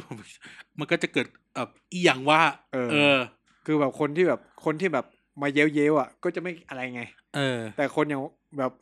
คนอย่างคนที่แบบเออมีมีโอกาสได้อ่านหรืออะไรเงี้ยมาเพื่อมันก็จะแบบ เอออึกอีกนิดนึง มันผมแม่นเด้ เออ เออ นะครับ อ่ะ อ่ะนี่ก็ พอสมควรแล้วเนาะพอสมควร เออ ซัดกันมาชั่วโมงครึ่งละ กับประวัติศาสตร์นิพนธ์ทวิตเตอร์ เออ อ่ะมีอะไรทิ้งท้ายไหมกับบริษัทนี้บนทวิตเตอร์ ในในส่วนของผมอะคือไม่ว่าจะอ่านประวัติคืออย่างที่เขาบอกอะอะคือ ถ้าเชื่อประวัติศาสตร์มันก็เหมือนแบบตาบอดสองข้างใช่ไหม เออ เออฉะนั้นก็คืออ่านให้มันรอบด้านแหละในความคิดผมอะไม่ว่าจะแบบ อืม งานของฝั่งไหนสายไหนอ่านให้มันหมดนะครับแล้วก็ตัดสินเอาเองตัดสินตัวเองอะไรเงี้ยอย่าแบบเชื่อแบบฉับฉวยอะไรเงี้ย อ แล้ว ย่า ก็ เชื่อเลย เออแล้วก็เอาจริงทวิตเตอร์มันเป็นสื่อสังคมออนไลน์ที่ ส่วนตัวผมเนี่ย ไม่ควรใช้ในการอ้างอิงเลย อืม หนึ่งคือไม่มีการเปิดเผยตัวตนของผู้เขียน อืม ซึ่งนั่นส่งผลต่อความรับผิดชอบ อืม คือการไม่มีความรับผิดชอบอะจบเลยนะ คือเหตุผลที่ผมอะพยายามใช้ชีวิตที่เป็นตัวตนของตัวเองอะเพราะผมรู้สึกว่าเราอยากกำกับตัวเองให้มีความ ไม่ใช่แบบกูอยากพ่นอะไรก็พ่นอะโดยที่แบบเฮ้ยโอเค ถ้ามันตั้งเป็น p r i v a t อะเขาโอเคนะ เขาเป็นอีกเรื่องหนึ่ง เออแต่ถ้าคุณเปิด Public อ่ะคุณต้อง response คุณต้องแบบมี accountability ต่อต่ออต่อคนอื่นด้วยอะไรเงี้ย เพราะว่าเราไม่รู้ว่าทวีตนั้นมันจะนำไปสู่อะไรเว้ยใช่ไหมบางทีพ่นๆไปแบบอ้าวมันนำไปสู่คนตีกันขึ้นมา ใช่ไหมล่ะ อืมฉะนั้นก็อย่า อย่าอย่าถือเป็นจริงเป็นจังคือ เห็นปุ๊บอ่ะสะกิดโหมันว้าว ไปดูต่อ เข้าใจได้แต่แบบเช็คกันนิดนึง เออ ไปเช็คต่อไปดูต่อเออ เออ ไม่ใช่แบบเออรีทวีตเลยโอ้ใช่ใช่ใช่นู่นนี่นั่นอ่ะ เออ ไม่อันนี้ไม่ถูกไม่ไม่ใช่แค่ทวีตนะ Facebook หรืออะไรก็ตา ทั้งหมด ทุ อะ กอย่าง ในชีวิตเรา ในการ อะ เสพสื่อต่าเองๆ อ เนี่ย คืออย่าแบบบางทีก็แบบผมเห็นคนแชร์พาดหัวก็แชร์ก็คิดเป็นจริงเป็นจังเลย อะไรเงี้ย เออ ทั้งที่ข้างใน ไม่ได้พูดอย่า คน ง ละ นั้น เรื่องเลยนะครับ ประเด็นหนึ่งที่ผมงงมากคือไอ้เรื่องนั่งที่ปรึกษาอะไรสักอย่างอะ อ๋อ ของ เสียป้อเสียป้อ คือเข้าไปอ่านเนื้อในคือเขาเชิญให้มาพูด ให้เออเชิญมาขอข้อมูล ขอข้อมูลเฉยๆงงว่าพาดหัวไปเป็นที่ปรึกษาคณะกรรมาธิการได้ ตื่น ไงก็ไ เช้ามาหลายทวิตเตอร์คว่ำข้างทางกันหมดเลย ผม ก็เลย เอ๊ะ เออ คือแบบ โดยเฉพาะไอ้ที่จริงไอ้ตัวต้นเรื่องเนี่ยคือข่าวเปื่อย เออข่าวเปื่อย ข่าวเปื่อยเนี่ย ไม่รับผิดชอบหายเดียวเลยทั้งสิ้น เออ เออ คือคือนี่ก็คืออ่าเป็นอีกหนึ่งสำนักข่าวที่แข่งขันมากับอีกสำนักข่าวอีกฝั่งหนึ่ง อ่าน ช อ๋อ เออน ปั่ ช ปั่ปั่นแข่งกัน เออ สอง มี สำนักข่าวเนี่ยแหละ พี่ปออชลอ เออ อ่า เขาเขาปั่นกันอยู่สองคนอะไรอย่างนี้นะครับ เออ อืมอันนี้ผมก็มองว่าแบบนี้มากกว่านะครับในในในกระแสของทวิตเตอร์คิดว่าฉุกกลับมาฉุกคิดนิดนึง หรือแบบหาข้อมูลให้มันรอบด้านกว่านี้แล้วกัน อืม อะไรอย่างเงี้ย ใช่ เออ ตราบใดที่แบบในฐานะที่มันเป็นประวัติศาสตร์อะเกิดไม่ทัน อืม แล้วก็ไอ้คนเล่าก็ยังไม่เกิดเหมือนกัน เออ เออ คือมันมีอยู่สองอย่างก็คือ แม้กระทั่งคนที่เกิดร่วมยุคยังเล่าไม่ ยังเล่าไม่เหมือน นกันใช่ แล้วก็เลยถามว่าเรื่องเนี้แม่งเล่าจากใคร และเอามาจากไหน ไหน ก็ อ่า ต้องพิจารณาตรงนี้กันนิดนึง อืม นะครับ ไม่ใช่แบบว่าสุดท้ายแล้ว ความเข้าใจผิดมันอาจจะนำไปสู่เรื่องใหญ่หรือเรื่อง อืม ไม่ดีมากมายก็ได้ก็ต้องพิจารณา อืม กันนิดนึง อืมคุณไม่รู้หรอกว่า ไอสิ่งที่คุณเขียนไปมันจะนำไปสู่อะไร ใช่ ยิ่งแบบไม่ได้เปิดเผยตัวตนไม่ได้ต้องรับผิดชอบอะไรอย่างเงี้ย เออ เออ เหมือนที่แบบเหมือนที่ผ่านมาในในประวัติศาสตร์บ้านเราที่แบบมีความเข้าใจผิดหลายๆอย่างแล้วเพิ่งมาเฉลยตอนเนี้ย เออ แล้วมันกลายแบบมัน คุณอย่าทำตัวเป็นหนังสือพิมพ์ดาวสยามผมใช้คำนี้ เออ ใช่ใช่ใช่ เราชอบบอกว่าแบบเราชอบบอกว่าแบบเออ หรือ เนี่ วิ ย ทยุยันเกราะ เออเราชอบบอกว่า อย่า มี ทำตัว ประวัติศาสต เป็นร์วิท ที่ ยา มัน เกราะ ประวัติศาสตร์ที่มันมันแบบ มันเป็นความด่างพร้อยอ่ะ ม อย่าทำเอง เออ เออนะครับอ่ะไป ไป แยกย้ายก่อนที่ทัวร์จะลง นะครับ ทัวร์ลงแล้วล่ะจะใส่ Hashtag ยาโมแล้ว แฮชแท็กมาเลยนะเรียกทีน เออ อ่ะ นะ คุณไนท์ปิดไอ้ไปส่งแขกหน่อย ครับก็สัปดาห์นี้ก็เราก็คุยกันเยอะมากนะครับ ก็ เออ คิดว่าเป็นการเปิดหัวที่ดี ใช่ ดีมาก น่าจะงานเข้า น่าจะงานเข้าแน่นอน แต่ ระดับ ไม่เป็นไร เราดิสคัตกันได้ เราคุยกันได้ใช่ไหมครับ อืม เราคุยกันได้ อันไหนแบบเห็นไม่ตรงกับเรามา คุยกับเรา คุยกับเรา คุยเราดีๆนะ คุยกับ หมายเราถึง ดี หมายถึงว่าคุยกับเราเถียงถกเถียงกับ เรา เราเป็นเหตุ เนี่ย เป็ มัน นผล มีงาน นะ ชิ้นนี้เอาพูดผมอาจจะไม่มีโอกาสได้อ่านก็ได้นะ ใช่ คือ อย่างที่บอกคือมันอย่างที่บอกวันพรุ่งเนี้ยอาจจะมีคนไปเจอเอกสารในประเทศอะไรทั้งประเทศที่เขียนเกี่ยวกับประเทศไทย เออพิม แล้ว พ์ มัน คำ ก็เปลี่ย ว่าน ทั้งหมด เออพิมพ์คำว่าไทย history ใน JSTOR มีประมาณประมาณแบบสามสี่ร้อยหน้าให้เสิร์ชอ่ะ เออ มันอ่านไม่หมดหรอก เออ ม บางทีแบบเฮ้ยมันก็เปลี่ยนทุกอย่างเลยนะ อืม ถ้าเจอแบบบางทีแบบอาจจะไปเขียนว่า อ่ายกตัวอย่างตัวอย่างอะไรเดียคือแบบมันอาจจะเปลี่ยนประวัติศาสตร์ไปเลยอะไรเงี้ย อืม อืม ถ้าไปเจอมันอ่ะ เออ เออ มันก็เป็นไปได้ไง คือมันเขาไปเจอ วันเนี้ยที่ผมพูดก็มาจากหลักฐานที่มีอยู่แค่ใน ที่ ตอน เห็นนะ นี้ ที่ เอ เห็น อ อืม คนที่แต่งหนังสือประวัติศาสตร์เขาก็เขียนอะไรแบบนี้เหมือนกันแหละ อืม ใช่ไหมบนฐานที่มันอยู่กับปัจจุบันอ่ะ อีกสามวันข้างหน้าไม่รู้หรอกมันจะเกิดอะไร อืม ขึ้นใช่ไหมล่ะ อ่ะ อืม นะครับ ก็นั่นแหละก็อยากให้อยากเรียกทีนมาคุมมาฟังเรา อ่า ก็ทำความเข้าใจกับเรานะครับ เพื่อเพื่ออะไรอะไรที่ดีกว่าแล้วกันนะใช้คำนี้ดีกว่า อ่า เพื่ออะไรอะไรที่ดีกว่า อืม ต่อไปในอนาคต ครับ อ่ะ เราทิ้งท้ายหน่อยช่องทางการต่อติดติดต่ออะไรยังไงแฮชแท็กอะไรคุณไนท์ เอ่อสำหรับแฮชแท็กนะครับของผมก็แอดเออ ไม่เอาทวิตเตอร์ส่วนตัวไม่ต้องแจก ไม่ไม่ไม่ไม่ได้ทวิตเตอร์ส่วนตัว เออ แอด nice talk th อ๋อ คือพูดทั้งโลกอะ เอองั้นก็คุยกับผมก็ผ่านไนท์ทอ k แล้วกัน ครับ หรือไม่ก็ทางเพจ tvd ก็ เอ ได้ อ ก็แฮชก็ทวิตเตอร์ทีพีดีนั่นแห แอ ละ ดอะไรนะแอด tvd page at tpd page ครับ tpd at tpd page tpd page แฮชแท็กอะไรดี แฮชแท็ก เรียก เรียก ทีน teens ก็คือเรียกภาษาไทยแล้วก็ t w e n s เรียกทีน w e เออ w e สองตัวไง t w e n s อ่า อ่าเรียก teens นะครับ เรียกทีน ก็พูดคุยผ่านเราแฮชแท็กเรียกทีน โอเค อย่าลืมเพจเอ่อ TPD Thailand Political Database ใน Facebook ด้วย อ่า นะครับ ช่วยกันสนับสนุนกดไลค์กดแชร์ รายการนี้ถ้าท่านคิดว่ารายการนี้ดี แชร์ต่อไป ถ้าคิดว่ารายการนี้เฮียท่านก็แชร์ออกไปยำกระทืบได้ เออ เต็มที่แชร์ให้เราเราเอาเอนเกต แล้วก็ฝากติดตามรายการต่างๆของทาง tvd ด้วย อ่ามีอะไรบ้าง วันจันทร์เรามี back to the future Back ครับ for the future เอาเหรอ back to the future ใช่ไหม Back for the future กูพูด back to- back to the future ตลอดเลย สองรอบอีกแล้วไอเวน โดยพี่เต๋านะครับวันจันทร์ อ่า นะฮะแล้วก็วันอังคารเรายังไม่มีนะ ขาดไม่มี วันพุธก็ยังไม่มีนะ ใช่ครับผมพูดกันยังไม่มี วันพฤหัสเรามีรายการเรือธง เกียร์กายก็สิบ ท่านก็จะเจอผม เออนะครับ เมาส์การเมืองที่แซ่บที่สุดในประวัติศาสตร์โลก และวันศุกร์ครับ วันศุกร์น่าจะเป็นรายการนี้แหละ พบกับเรานะครับ สมานกัน เออ สมานกัน ในเรียกทีน เรียกทีนส์ นะแล้ววันเสาร์ก็มีพูดทั้งโลกกับ ครับ อีกคนหนึ่งนะครับ เออ คุณไนท์นะครับ จากพูดทั้งโลกนะครับ คนเดียวกัน คุณโอนนะครับ คุณตะกี้มันอยากทวิตเตอร์มันยัง เอาเหรอ ชื่อไหนท์เลยไอ้เวน อ๋อ เออ ไนท์ที่มันแปลว่าโอ้ยพูดแต่สิ่งดีๆเว้ย ไปไปไปไปไป อ่าส่วนวันอาทิตย์เป็นอาทิตย์เรามี เตะทั้งชาติ โดย โดยกันและ และ กาก าย ย อ่า